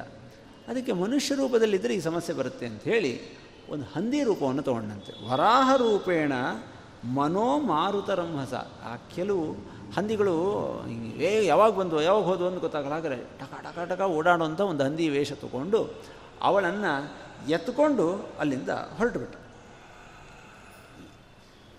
ಅಸಹಾಯಕ ಸ್ಥಿತಿಯಲ್ಲಿ ಗರ್ಭಿಣಿಯಾದಂತಹ ಆ ಪುಲೋಮ ಏನು ಮಾಡಬೇಕು ಅಂತ ಯೋಚನೆ ಮಾಡ್ತಾ ಮನಸ್ಸಿನಲ್ಲಿ ಕಳವಳ ಪಡ್ತಾ ಇರಬೇಕಾದರೆ ಬಹಳ ಆಶ್ಚರ್ಯವಾಗುವಂತೆ ಅವಳ ಗರ್ಭ ಸ್ರಾವ ಆಗಿಬಿಡ್ತು. ಈ ಗರ್ಭಸ್ರಾವ ಮೇಲ್ನೋಟಕ್ಕೆ ನೋಡುವಂತೆ ಏನೋ ಒಂದು ಅವಘಡ ಆಯಿತು, ಅದರಿಂದ ಸ್ರಾವ ಆಗಿದ್ದು ಅಂತಲ್ಲ ಒಳಗಿರ್ತಕ್ಕಂಥ ಆ ಮಗು ಇದನ್ನೆಲ್ಲ ಗಮನಿಸ್ತಾ ಇದೆಯಂತೆ ಸಾಮಾನ್ಯ ಐದನೇ ತಿಂಗಳಿಗೆ ಮಕ್ಕಳಿಗೆ ಕಿವಿ ಕೇಳಿಸಲಿಕ್ಕೆ ಶುರು ಆಗುತ್ತೆ ಅಂತ ಅದು ಕಪಿಲಗೀತೆಯಲ್ಲಿ ಭಾಗವತದಲ್ಲೂ ಹೇಳಿದ್ದಾರೆ. ಆಧುನಿಕ ವಿಜ್ಞಾನವೂ ಒಪ್ಪತ್ತೆ, ಅದು ಪ್ರಯೋಗಗಳಿಂದಲೂ ಎಲ್ಲ ಗೊತ್ತಾಗುವಂಥ ವಿಷಯ. ಆದರೆ ಈ ಒಳಗಿರ್ತಕ್ಕಂತಹ ಮಗು ಬರೀ ಅಷ್ಟು ಕಿವಿ ಕೇಳಿಸ್ತಿರೋದಲ್ಲ. ಅದಕ್ಕೆ ರೋಷ, ಆವೇಶ, ಸತ್ಯ, ಧರ್ಮ ಒಂದು ಪರಿಜ್ಞಾನವೇ ಬಂದುಬಿಟ್ಟಿದೆ. ಇದು ಆ ಶೌನಕರು ನಡೆಸ್ತಾ ಇರತಕ್ಕಂಥ ತಪಸ್ಸಿನ ಫಲ ಅವರ ಆಶ್ರಮ, ಭೃಗುರು, ಭೃಗುಗಳು ನಡೆಸ್ತಾ ಇರತಕ್ಕಂಥ ತಪಸ್ಸು, ಅವರ ಆಶ್ರಮದಲ್ಲಿ ನಿರಂತರ ನಡೀತಾ ಇರತಕ್ಕಂತಹ ಪಾಠ ಪ್ರವಚನ ಇವುಗಳನ್ನೆಲ್ಲ ಕೇಳಿ ಆ ಮಗುವಿಗೆ ಒಳಗೆ ಅಂತಹ ಶಾಸ್ತ್ರಜ್ಞಾನ ಬಂದುಬಿಟ್ಟಿದೆ. ಸರಿ ಯಾವುದು, ತಪ್ಪು ಯಾವುದು ಅನ್ನೋದು ಗೊತ್ತಾಗಿದೆ. ಲೋಕದ ವ್ಯವಹಾರ ಏನು ಅಂತ ಗೊತ್ತಾಗಿದೆ. ತಂದೆ ಯಾರು, ತಾಯಿ ಯಾರು, ಇಲ್ಲಿ ಹೊರಗೆ ಬಂದಿರತಕ್ಕಂಥ ವ್ಯಕ್ತಿ ಒಳ್ಳೆಯ ವ್ಯಕ್ತಿ ಅಲ್ಲ ಅನ್ನೋದು ಗೊತ್ತಾಗಿದೆ. ನನ್ನ ತಾಯಿ ಕಷ್ಟದಲ್ಲಿದ್ದಾಳೆ ಅನ್ನೋದು ಗೊತ್ತಾಗಿ ಆ ಒಳಗಿರ್ತಕ್ಕಂತಹ ಮಗು ತನ್ನ ಸಂಕಲ್ಪ ಶಕ್ತಿಯಿಂದ ಹೊರಗೆ ಬಂದಿದೆ. ಸುಮ್ಮನೆ ಬಂದಿದ್ದಷ್ಟೇ ಅಲ್ಲ. ಮಗು ಏನೇ ಶಕ್ತಿ ಇದ್ದರೂ, ದೇಹ ತುಂಬ ಸಣ್ಣದಲ್ಲ, ಅದೇನು ಮಾಡಲಿಕ್ಕೆ ಸಾಧ್ಯ ಅಂತ ರಾಕ್ಷಸನನ್ನು ತಡೀಲಿಕ್ಕೆ? ಆ ಮಗುವಿಗೆ ಅಂಥ ತಪಶಕ್ತಿ ಇದೆ, ಅದರಿಂದ ಅವನನ್ನು ಸುಟ್ಟು ಹಾಕಿ ಭಸ್ಮ ಮಾಡಿಬಿಡ್ತಂತೆ. ಅಲ್ಲೇನು ಯುದ್ಧ ನಡೆದಿಲ್ಲ. ಹೊರಗೆ ಬಂದು ಆ ಅಸ್ತ್ರ, ಈ ಶಸ್ತ್ರ ಬಿಡೋದು ಬಿಡೋದು ಯಾವುದೂ ನಡೆದಿಲ್ಲ. ತದ್ರಕ್ಷೋ ಭಸ್ಮಸಾತ್ ಭೂತಂ, ಪಪಾತ ಮ ಪರಿಮುಚ್ಚತಾಂ ಹೀಗೆ ಅವಳನ್ನು ಎತ್ತುಕೊಂಡು ಅದು ಹೇಗೆ ಹಂದಿ ರೂಪದಲ್ಲಿ ಎತ್ತುಕೊಂಡಿತ್ತು ನಮ್ಮ ಕಲ್ಪನೆ ಮಾಡ್ಕೋಬೇಕಷ್ಟೇ. ಅದನ್ನು ಎತ್ತುಕೊಂಡು ಹೀಗೆ ಹೋಗ್ತಾ ಇದ್ದಿದ್ದು ಭಸ್ಮ ಆಗಿಬಿಟ್ಟು ಅವಳ ಅಲ್ಲಿ ಪಕ್ಕದಲ್ಲಿ ಆಕೆ ಇಳಿದಿದ್ದಾಳೆ. ಇವು ಈ ಕಡೆ ಇಳಿದಿದ್ದಾಳೆ ಮಗು ಹೊರಗೆ ಬಂದುಬಿಟ್ಟಿದೆ. ಆ ಸಂದರ್ಭ ಅದನ್ನೆಲ್ಲ ಸರಿ ಮಾಡಿಕೊಂಡು ಆಕೆ ಬ್ರಹ್ಮದೇವರು ಮಾವ ಅಲ್ಲೇ ಹತ್ತಿರ ಇದ್ದಾರೆ. ಅವ್ರ ಹತ್ರ ಅಳುತ್ತಾ ಹೋಗಿದ್ದಾಳೆ. ಎಷ್ಟು ಹತ್ತಿದ್ದಾಳೆ, ಹತ್ತು ಹತ್ತು ಹತ್ತು ಹತ್ತತ್ತು ನೆಲದ ಮೇಲೆಲ್ಲ ಹೀಗೆ ನೀರು ಬಿತ್ತಂತೆ. ಬ್ರಹ್ಮದೇವರು ತಕ್ಷಣ ಬಂದಿದ್ದಕ್ಕೆ ಆಕೆಯನ್ನು ಸಮಾಧಾನ ಮಾಡಿಸಿ, ಅಲ್ಲಿದ್ದವರಿಗೆಲ್ಲ ಏನು ಮಾಡಬೇಕು ಅದನ್ನೆಲ್ಲ ಹೇಳಿದ್ದಾರೆ. ಆದರೆ ಈ ಅವಳ ಕಣ್ಣೀರು ಅದು ಸಾಮಾನ್ಯವಾದಂತಹ ಕಣ್ಣೀರಲ್ಲ, ಸಾಮಾನ್ಯ ವ್ಯಕ್ತಿಯಿಂದ ಬಂದಂತಹ ಕಣ್ಣೀರಲ್ಲ. ಆ ಬಿದ್ದ ಜಾಗದಿಂದ ಮುಂದೆ ಒಂದು ನದಿ ಹರಿದಿದೆ ಅಂತ ಹೇಳ್ತಾರೆ. ಅದರ ಹೆಸರನ್ನು ಹೇಳ್ತಾ ವಧೂಸರ ಅಂತ ಅದನ್ನು ಸಂಸ್ಕೃತದಲ್ಲಿ ಕರೆದಿದ್ದಾರೆ. ವಧೂಸರ ಅದು ಅಪಭ್ರಂಶ ಆಗಿ ಆಗಿ ಆಗಿ ಆಗಿ ಇವತ್ತು ಢೋಸ್, ಢೋಸ, ಢೋಕ್ ಅಂತಲೂ ಏನೋ ಆಗಿಬಿಟ್ಟಿದೆ. ರಾಜಸ್ಥಾನದಲ್ಲಿ ಇವತ್ತಿಗೂ ಆ ನದಿ ಹರಿಯುತ್ತೆ ಅಂತ ಹೇಳ್ತಾ ಇದ್ದಾರೆ. ಹೀಗೆ ಅಲ್ಲಿ ನಡೆದಂಥ ಘಟನೆ ಇದು. ಅಂತ ಮಹಾಭಾರತ ಉಲ್ಲೇಖ ಮಾಡ್ತಾ ಇದೆ. ಇದೇನು, ಏನು ವಿಷಯ ವಧೂಸರ ಅಂತ ಇವತ್ತು ನದಿ ಇದೆಯಾ ಅಂತ ಇಂಟರ್ನೆಟ್ನಲ್ಲಿ ಸರ್ಚ್ ಮಾಡಲಿಕ್ಕೆ ಕೊಟ್ಟೆ. ಓ, ವಿಸ್ತಾರವಾಗಿ ಇದೇ ಭೃಗು ಋಷಿಗಳ ಕಥೆ. ಇದು ಎಲ್ಲ ಬಂದಿದೆ. ಭೃಗು, ಭೃಗುಗಳಲ್ಲಿ ಮುಂದೆ ಅನೇಕ ವಿಸ್ತಾರ ಪಡೆದಿದೆ. ಅದನ್ನೆಲ್ಲ ಕೊಟ್ಟು ಆ ಭೃಗು ವಂಶದವರು ಇವತ್ತು ಯಾವ್ಯಾವ ರಾಜ್ಯದಲ್ಲಿ ಎಲ್ಲೆಲ್ಲಿದ್ದಾರೆ? ಮುಂದೆ ಅವರಿಂದ ಬರೀ ಬ್ರಾಹ್ಮಣರಲ್ಲ, ಕ್ಷತ್ರಿಯ, ವೈಶ್ಯ, ಎಲ್ಲ ಅನೇಕ ವರ್ಣದವರೆಲ್ಲ ಈ ವಂಶದಲ್ಲಿ ಹುಟ್ಟಿದ್ದಾರೆ. ಇವತ್ತು ಮಹಾಭಾರತ ಈ ಉತ್ತರ ಭಾರತದಲ್ಲಿ ವಿಶೇಷವಾಗಿ ಭಾರ್ಗವ ವಂಶದವರು ಹೇಗೆ ಎಲ್ಲ ಕಡೆ ಹರಡಿಕೊಂಡಿದ್ದಾರೆ ಅನ್ನುವಂತಹ ವಿಸ್ತಾರವಾದಂತಹ ವಿಷಯ, ಈ ವಧೂಸರ ಅನ್ನೋದು ರಾಜಸ್ಥಾನದಲ್ಲಿ ಬಂದಿರತಕ್ಕಂಥ ವಿಷಯ ಇದೆಲ್ಲ ಅಲ್ಲಿ ಬಂದಿದೆ. ಸರಿ, ಹೀಗೆ ಈ ಇಷ್ಟು ಘಟನೆ ನಡೆಯಿತು ಆ ಚವನರ ಆವಿರ್ಭಾವ ಆಗಿದೆ. ಹುಟ್ಟುತ್ತಾನೆ ತಮ್ಮ ತಪಸ್ಸನ್ನು ತೋರಿಸಿರ್ತಕ್ಕಂಥ ಚವನ ಅಂತಂದರೆ ಹೊರಗೆ ಸರಿದಿದ್ದು ಅಂತ, ಸ್ರಾವ, ಹೊರಗೆ ಬಂದಿದ್ದು ಅಂತ. ಹೊರಗೆ ಬಂದವರು ಅಂತಲೇ ಅವ್ರಿಗೆ ಹೆಸರು. ತಾವಾಗೇ ತಮ್ಮ ತಪಶಕ್ತಿಯಿಂದ ಹೊರಗೆ ಬಂದವರು ಅಂತ ಚವನ ಅಂತ ನೋಡಿದ ಕೂಡಲೇ ಆ ಹೆಸರು ನೆನಪುರೋ ಹಾಗೆ. ಇದೇ ಚವನರೇ ಮುಂದೆ ಸುಕನ್ಯಾ ಅನ್ನುವಂಥವಳನ್ನು ಮದುವೆ ಆಗ್ತಾರೆ. ಅದೊಂದು ದೊಡ್ಡ ಕಥೆ. ಅಶ್ವಿನಿ ಋಷಿಗಳು ಬರ್ತಾರೆ. ಅದನ್ನು ಮಹಾಭಾರತದಲ್ಲಿ ಬೇರೆ ಕಡೆ ಹೇಳಿದ್ದಾರೆ. ಇಲ್ಲಿ ಅದನ್ನು ಬಹಳ ವಿಸ್ತಾರವಾಗಿ ಹೇಳಿಲ್ಲ. ಅವರ ಮೊಮ್ಮಗ ರುರುವಿನ ಕಥೆ ಸ್ವಲ್ಪ ವಿಸ್ತಾರವಾಗಿ ಬಂದಿದೆ. ಅದೇ ಚವನ ಪ್ರಾಶ್ ಅಂತ ಹೇಳಿ ನಾವೇನು ಕರಿತೀವಿ. ಅವರು ಆ ಏನೋ ಒಂದು ಪ್ರಾಶ ಅದನ್ನು ಮಾಡಿದರೂ ಅದು ಸರಿ. ಆದರೆ ಅವರ ಶಕ್ತಿ ಈ ಥರ ಗರ್ಭದಿಂದಲೇ ಜಗತ್ತಿಗೆ ವ್ಯಕ್ತವಾಗಿದೆ. ಆ ಚವನ ಪ್ರಾಶಿಗಿಂತ ಅವರ ಈ ತಪಶಕ್ತಿಯ ಆ ಪ್ರಾಶ ಇದೆಯಲ್ಲ ಅದು ನಮಗೆ ದೊಡ್ಡ ಸಂದೇಶವನ್ನು ಕೊಡ್ತಕ್ಕಂಥದ್ದು ಇದೆಲ್ಲ ಘಟನೆ ನಡೀತು, ಆಮೇಲೆ ಭೃಗು ಋಷಿಗಳು ಬಂದರು. ಅವ್ರು ಬಂದ ಮೇಲೆ ನಡೆದಿರತಕ್ಕಂತಹ ಘಟನೆ, ಅದು ಬಹಳ ವಿಚಿತ್ರವಾದಂಥ, ನಮ್ಮ ಸಾಮಾನ್ಯ ತರ್ಕಕ್ಕೆ ಸಿಗದೇ ಇರತಕ್ಕಂಥ ಒಂದು ಘಟನೆ. ಅವ್ರು ಬಂದರು, ನೋಡಿದರು ಹೀಗೀಗೆ ಆಯಿತು ಅಂತ ಅವರ ಗಮನಕ್ಕೆ ಬಂತು. ಆಗ ಅವರು ಕೇಳಿದರು ನೀನು ನನ್ನ ಹೆಂಡತಿ ಅನ್ನೋ ವಿಷಯವನ್ನು ಆ ರಾಕ್ಷಸನಿಗೆ ಯಾರು ಹೇಳಿದರು ಅಂತ ಪ್ರಶ್ನೆ ಮಾಡ್ತಾರೆ. ಇದು ಬಹಳ ವಿಚಿತ್ರವಾದಂಥ ಪ್ರಶ್ನೆ. ಈ ಸಂದರ್ಭದಲ್ಲಿ ಅವ್ರ ತಲೆಗೆ ಯಾಕೆ ಬಂತಿದು? ಇದಕ್ಕೆ ಸೂಕ್ಷ್ಮ ಹಿಂದೆ ಆ ಅಗ್ನಿ ವಿಚಾರ ಮಾಡಿದ ನನಗೆ ಭೃಗುಗಳು, ಭೃಗು ಋಷಿಗಳು ಶಾಪ ಕೊಡ್ತಾರೆ ಅಂತ ಹೆದರಿದ್ದ ಅಂತ ಒಂದು ಸೂಚನೆ ಇದೆ. ಇವ್ರಿಗದು ಆ ವಿಷಯ ಇದೆ. ಅಂದರೆ ಭೃಗು ಋಷಿಗಳ ಅಭಿಪ್ರಾಯ ಇಂಥ ಸಂದರ್ಭದಲ್ಲಿ ಯಾರು ಕೆಲವು ಮೌನಗಳನ್ನು ವಹಿಸಬೇಕಾಗತ್ತೆ. ಆ ಮೌನವನ್ನು ವಹಿಸ್ದೇನೆ. ಯಾಕೆಂದರೆ ಅವನ ತೀರ್ಮಾನ ಆಗಲಿಲ್ಲ ಅಂತಲೂ ಎತ್ಕೊಂಡು ಹೋಗ್ತಾ ಇರಲಿಲ್ಲ. ಅಲ್ಲಿ ಅವನು ನನ್ನ ಹೆಂಡತಿ ಅಂತ ಗೊತ್ತಾಗಿದೆ. ಆಮೇಲೆ ಇವನು ಕನ್ಫರ್ಮ್ ಮಾಡ್ಕೊಂಡಿದ್ದಾನೆ, ಇವಳು ಪುಲೋಮ, ಅವರ ಮಗಳು, ಆಮೇಲೆ ಇವರು ಮದುವೆ ಆಗಿದೆ ಅಂತ ಇದೆಲ್ಲ. ಅದನ್ನು ನನ್ನ ಹೆಂಡತಿ ಅಂತ ಯಾರು ಹೇಳಿದರು ಅಂತ ಒಂದು ಪ್ರಶ್ನೆ ಮಾಡಿದರು. ಆಗ ಆಕೆ ಹೆಂಡತಿ ಹೇಳಿದ್ಲು, ಇಲ್ಲ, ಅವನು ಅಲ್ಲಿರ್ತಕ್ಕಂತಹ ಅಗ್ನಿ, ಅವರು ಆ ವಿಷಯವನ್ನು ತಿಳಿಸಿದರು ಅಂತ ನಡೆದ ಘಟನೆಯನ್ನು ಅವ್ರು ಹೇಳಿದರು. ಮೃಗಗಳು ಆ ಅಗ್ನಿಗೆ ಒಂದು ಶಾಪವನ್ನು ಕೊಟ್ಟರಂತೆ, ಸರ್ವಭಕ್ಷ ನೀನು ಭವ, ಸರ್ವಭಕ್ಷೋ ಭವಿಷ್ಯಸಿ ನೀನು ಇಲ್ಲಿ ತನಕ ಬರೀ ಶುದ್ಧವಾದದ್ದನ್ನು ಮಾತ್ರ ಸ್ವೀಕಾರ ಮಾಡ್ತಾ ಇದ್ದಿ, ಇನ್ನು ಮುಂದೆ ನೀನು ಸರ್ವಭಕ್ಷ, ಎಲ್ಲನೂ ತಿನ್ನುವಂಥವನಾಗು. ಪಾಪ ಒಳ್ಳೆ ಏಕಾದಶಿ ವ್ರತ ಮಾಡಿ, ಪಾಲನೆ ಮಾಡಿಕೊಂಡು ಅದು ಮಾಡಿ, ಚಾತುರ್ಮಾಸ್ಯ ವ್ರತ ಮಾಡುವವನಿಗೆ ನೀನು ಹೋಗಿ, ಅಲ್ಲಿ ಇಲ್ಲಿ ಅದನ್ನು ತಿನ್ನು, ಇದನ್ನು ತಿನ್ನು ಅಂತ ಹೇಳಿದರೆ ಮನಸ್ಸಿಗೆ ಎಷ್ಟು ಬೇಜಾರಾಗಬೇಕೋ, ಆ ಥರ ಅಗ್ನಿಗೆ ಭಾಳ ಬೇಜಾರಾಯ್ತಂತೆ. ಯಾಕೆ ಇನ್ನೂ ಸೃಷ್ಟಿಯ ಆರಂಭ ಕಾಲ ಅದು? ತುಂಬ ವಿಸ್ತಾರವಾಗಿ ಬೆಳೆದಿಲ್ಲ. ಬ್ರಹ್ಮದೇವರು ಎಲ್ಲ ದೇವತೆಗಳನ್ನು ಅವ್ರನ್ನ ಇವ್ರನ್ನೆಲ್ಲ ಸೃಷ್ಟಿ ಮಾಡಿ ಒಬ್ಬೊಬ್ಬರಿಗೆ ಒಂದೊಂದು ಜವಾಬ್ದಾರಿ ಕೊಟ್ಟು ಅಗ್ನಿಗೆ ಎಂಥ ಜವಾಬ್ದಾರಿ ಕೊಟ್ಟಿದ್ದಾರೆ? ನೀನು ಎಲ್ಲ ದೇವತೆಗಳಿಗೆ ಆಹುತಿಯನ್ನು ಕೊಡುವಂಥವನು ಅಂತ ಹೇಳಿದ್ದಾರೆ. ಸ್ವಾಮಿಗಳು ಎಡಬಲ ಸೇವೆಗೆ ಒಬ್ಬರನ್ನು ಸ್ವೀಕಾರ ಮಾಡಿದ್ದಾರೆ ಅಂತಂದ್ರೆ ಅವ್ರಿಗೆ ಎಂಥ ಜವಾಬ್ದಾರಿ ಇರುತ್ತೆ? ಎಷ್ಟು ನಾನು ಶುದ್ಧವಾಗಿರಬೇಕು, ಆಗಿರಬೇಕು, ಹೀಗಿರಬೇಕು ಅಂತ ಇರುತ್ತೆ. ಅಂಥದ್ದು ದೇವತೆಗಳ ಆಹುತಿಗಳನ್ನೆಲ್ಲ ಕೊಡ್ತಕ್ಕಂಥ ಒಂದು ಅವಕಾಶ ಕೊಟ್ಟಿದ್ದಾರೆ ಅಂತಂದ ಮೇಲೆ ಎಂಥ ಶುಚಿ, ಎಂಥ ಪವಿತ್ರನಾದಂಥ ವ್ಯಕ್ತಿ, ಅಂಥ ನನಗೆ ನೀನು ಸರ್ವಭಕ್ಷ ಭವ ಅಂತ ಇವರು ಶಾಪ ಕೊಟ್ಟರಲ್ಲ ಅಂತ ಭಾಳ ಬೇಜಾರಾಯ್ತಂತೆ. ಅವನು ಅವರು ಭೃಗು ಋಷಿಗಳಿಗೆ ಹೇಳ್ತಾ ಇದ್ದಾನೆ, ಕಿಮಿದಂ ಸಾಹಸಂ ಬ್ರಹ್ಮನ್ ಕೃತವಾನ್ವಸಿ ಮಾಂ ಮಾಂ ಪ್ರತಿ. ಏನಿದು, ಏನು ವಿಚಾರ ಮಾಡಿದೆ? ಸಾಹಸ ಅನ್ನೋದಕ್ಕೆ ಸಂಸ್ಕೃತದಲ್ಲಿ ವಿಚಾರ ಮಾಡದೆ ಮಾಡಿದಂಥ ಕೆಲಸ ಅಂತ. ಎಂಥ ಸಾಹಸ? ವಿಚಾರ ಮಾಡಿದೆ ಇಂಥ ಕೆಲಸ ಮಾಡಿದರೆ? ನೀವೇ ವಿಚಾರ ಮಾಡಿರಿ, ಇದು ಸರಿನಾ? ನಾನು ಏನು ತಪ್ಪು ಮಾಡಿದ್ದೇನೆ? ನಾನು ಯಾವಾಗಲೂ ಧರ್ಮ ಮಾರ್ಗದಲ್ಲೇ ಇರಬೇಕು ಅಂತನ್ನೋನು. ಸತ್ಯವನ್ನೇ ಆಡಬೇಕು ಅನ್ನೋದೇ ನನ್ನ ವ್ರತ. ಒಬ್ಬ ವ್ಯಕ್ತಿ ನನ್ನನ್ನು, ನೀನು ಹೀಗೆ ಹೇಳಬೇಕು ಅಂತ ಒತ್ತಾಯ ಮಾಡಿ ಕಟ್ಟು ಬಿದ್ದು ಕೇಳಿದಾಗ ನಾನು ಸುಮ್ಮನೆ ಇರಲಿಕ್ಕೆ ಸಾಧ್ಯನ? ಸುಮ್ಮನೆ ಇರೋದು ಅದು ಸರಿನಾ? ಅದು ಇರಬಾರ್ದು. ನೀವು ಹೇಳ್ಬೋದು, ಇಲ್ಲ ಸುಮ್ಮನೆ ಇರಬೇಕಾಗಿತ್ತು ಅಂತ ಹೇಳಿ. ಆ ಸಂದರ್ಭದಲ್ಲಿ ಅವಾಗ ಹೇಳಿದ್ನಲ್ಲ, ಪೃಷ್ಟೋ ಹಿ ಸಾಕ್ಷಿ ಯಸ್ ಸಾಕ್ಷ್ಯಂ, ಜಾನಾನೋಪಿ ಅನ್ಯಥಾ ವದೇತ್ ಸ ಪೂರ್ವಾನ್ ಆತ್ಮನಸ್ಸಪ್ತ, ಕುಲೇ ಹನ್ಯಾತ ತಥಾ ಪರಾನ್. ಯಾವಾಗಲೂ ಸತ್ಯ ಮಾಡ, ಮಾತಾಡಬೇಕು ಅನ್ನೋದು ಒಂದಾದರೆ, ಯಾರಾದರೂ ಸಾಕ್ಷಿ ಅಂತ ಕರೆದಾಗ ಹೋಗದೇ ಇದ್ದರೆ, ಹೋಗಿ ತಮಗೆ ಗೊತ್ತಿರುವಂಥ ವಿಷಯವನ್ನು ಹೇಳದೇ ಇದ್ದರೆ ಅದಕ್ಕೆ ಬಹಳ ದೊಡ್ಡ ಪಾಪವನ್ನು ಹೇಳಿದ್ದಾರೆ. ಆ ವ್ಯಕ್ತಿ ಮಾತ್ರ ಅಧಪ್ಪತನವನ್ನು ಹೊಂದೋದಿಲ್ಲ, ಅವನ ಹಿಂದಿನ ಏಳು ಕುಲದವರು ಅಧಪ್ಪತನವನ್ನು ಹೊಂದುತ್ತಾರೆ ಅಂತ ಹೇಳಿದ್ದಾರೆ. ಇದು ನಮಗೆ ಸುಮ್ಮನೆ ಸಂಕ್ಷಿಪ್ತವಾಗಿ ಬಂದಿದೆ. ಮುಂದೆ ಇದು ನಾನು ತಂದಿರೋದು ಆರು ಭಾಗದಲ್ಲಿ ಒಂದು ಭಾಗ. ಹಿಂದಿ ಅನುವಾದ ಇದೆ ಬಿಡಿ. ಅಂತೂ ಒಂದು ಲಕ್ಷ ಶ್ಲೋಕ ಮಹಾಭಾರತದಲ್ಲಿ ಪಾಂಡವರ ಕಥೆ ಬಂದಿರೋದು ಒಂದು ಇಪ್ಪತ್ನಾಲ್ಕು ಸಾವಿರ ಶ್ಲೋಕ. ಹಾಗಾದರೆ ಉಳಿದ ಎಪ್ಪತ್ತಾರು ಸಾವಿರ ಶ್ಲೋಕ ಏನಿದೆ? ಬೇರೆ ಬೇರೆ ಬೇರೆ ಬೇರೆ ಕಥೆಗಳಿವೆ. ಸರಿ. ಅದರಲ್ಲಿ ಉಪದೇಶಗಳು ಯಾತ್ರ ಧರ್ಮಶಾಸ್ತ್ರದ ವಿಚಾರ. ಅದರಲ್ಲಿ ವಿಸ್ತಾರವಾಗಿ ರಾಜನೀತಿ ಇದೆ. ಯುಧಿಷ್ಠಿರನಿಗೆ ಭೀಷ್ಮಾಚಾರ್ಯ ಉಪದೇಶ ಮಾಡಿರೋದು ಅದೇ ಒಂದು ಮೂವತ್ತು ಸಾವಿರ ಶ್ಲೋಕ ಇದೆ. ಯಾವತ್ತೂ ಯಾರು ಅದನ್ನು ವಿಸ್ತಾರವಾಗಿ ನೋಡೋ, ನೋಡೋದಿಲ್ಲ ಸಾಮಾನ್ಯವಾಗಿ ಅಂತ. ಏನಿದೆ ಅದರಲ್ಲಿ ಅಂತಹ ವಿಷಯ ಅಂತ ಬಂದಾಗ ರಾಜರು ನಡೆಸಿ, ಇವತ್ತೇನು ಕೋರ್ಟು ಕಚೇ, ಕೋರ್ಟುಗಳು ಯಾವ ಕೆಲಸ ಮಾಡ್ತೇವೆ? ಎಲ್ಲ ಹಳೆಯ ಕಾಲದಲ್ಲಿ ರಾಜರು ರಾಜಪ್ರತಿನಿಧಿಗಳಾದಂಥ ಅಧಿಕಾರಿಗಳೇ ಆ ಕೆಲಸವನ್ನು ಮಾಡಿಸ್ತಾ ಇತ್ತು ಹೀಗಾಗಿ ವಿಸ್ತಾರವಾಗಿ ಕೋರ್ಟಿಗೆ ಸಂಬಂಧಪಟ್ಟಂತಹ ವಿಷಯಗಳು ಅಂತ ಬಂದಿವೆ. ಅದರ ಸಂದರ್ಭದಲ್ಲಿ ಈ ವಿಷಯವೂ ಬಂದಿದೆ. ಒಂದು ಅಪರಾಧ ನಡೆದಿರುತ್ತೆ, ಒಬ್ಬ ವ್ಯಕ್ತಿ ಹೇಳ್ತಾನೆ ಇದನ್ನು ನಡೆದಿದ್ದನ್ನು ಅವನು ನೋಡಿದ್ದಾನೆ ಅಂತ.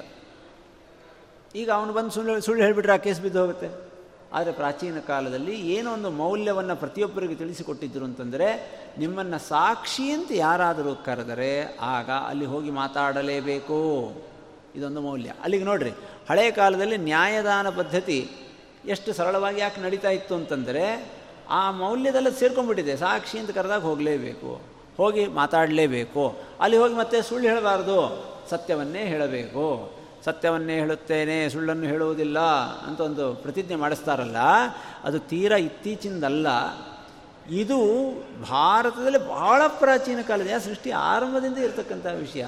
ಇದನ್ನು ವ್ಯವಹಾರ ಕಾಂಡ ಅಂತ ಕರೀತಾರೆ ಧರ್ಮಶಾಸ್ತ್ರದಲ್ಲಿ. ಇವತ್ತು ನಮ್ಮ ಯಾವ ಟೆಕ್ಸ್ಟ್ ಬುಕ್ಕಲ್ಲೂ ಇದರ ಒಂದು ಸಾಮಾನ್ಯ ಸಣ್ಣ ಪರಿಚಯವನ್ನು ಕೂಡ ಮಾಡಿಕೊಡೋದಿಲ್ಲ ಇವತ್ತಿನ ನ್ಯಾಯದಾನ ಪದ್ಧತಿ ಅಂತ ಏನಿದೆ, ಅದರ ಮೂಲ ಬೇರುಗಳೆಲ್ಲ ಈ ಧರ್ಮಶಾಸ್ತ್ರಗಳಲ್ಲಿ, ಧರ್ಮಶಾಸ್ತ್ರದ ಅಂಗ, ಅದರ ಒಂದು ಮುಖವಾಗಿರ್ತಕ್ಕಂತಹ ಮಹಾಭಾರತದಲ್ಲಿ ವಿಸ್ತಾರವಾಗಿದೆ.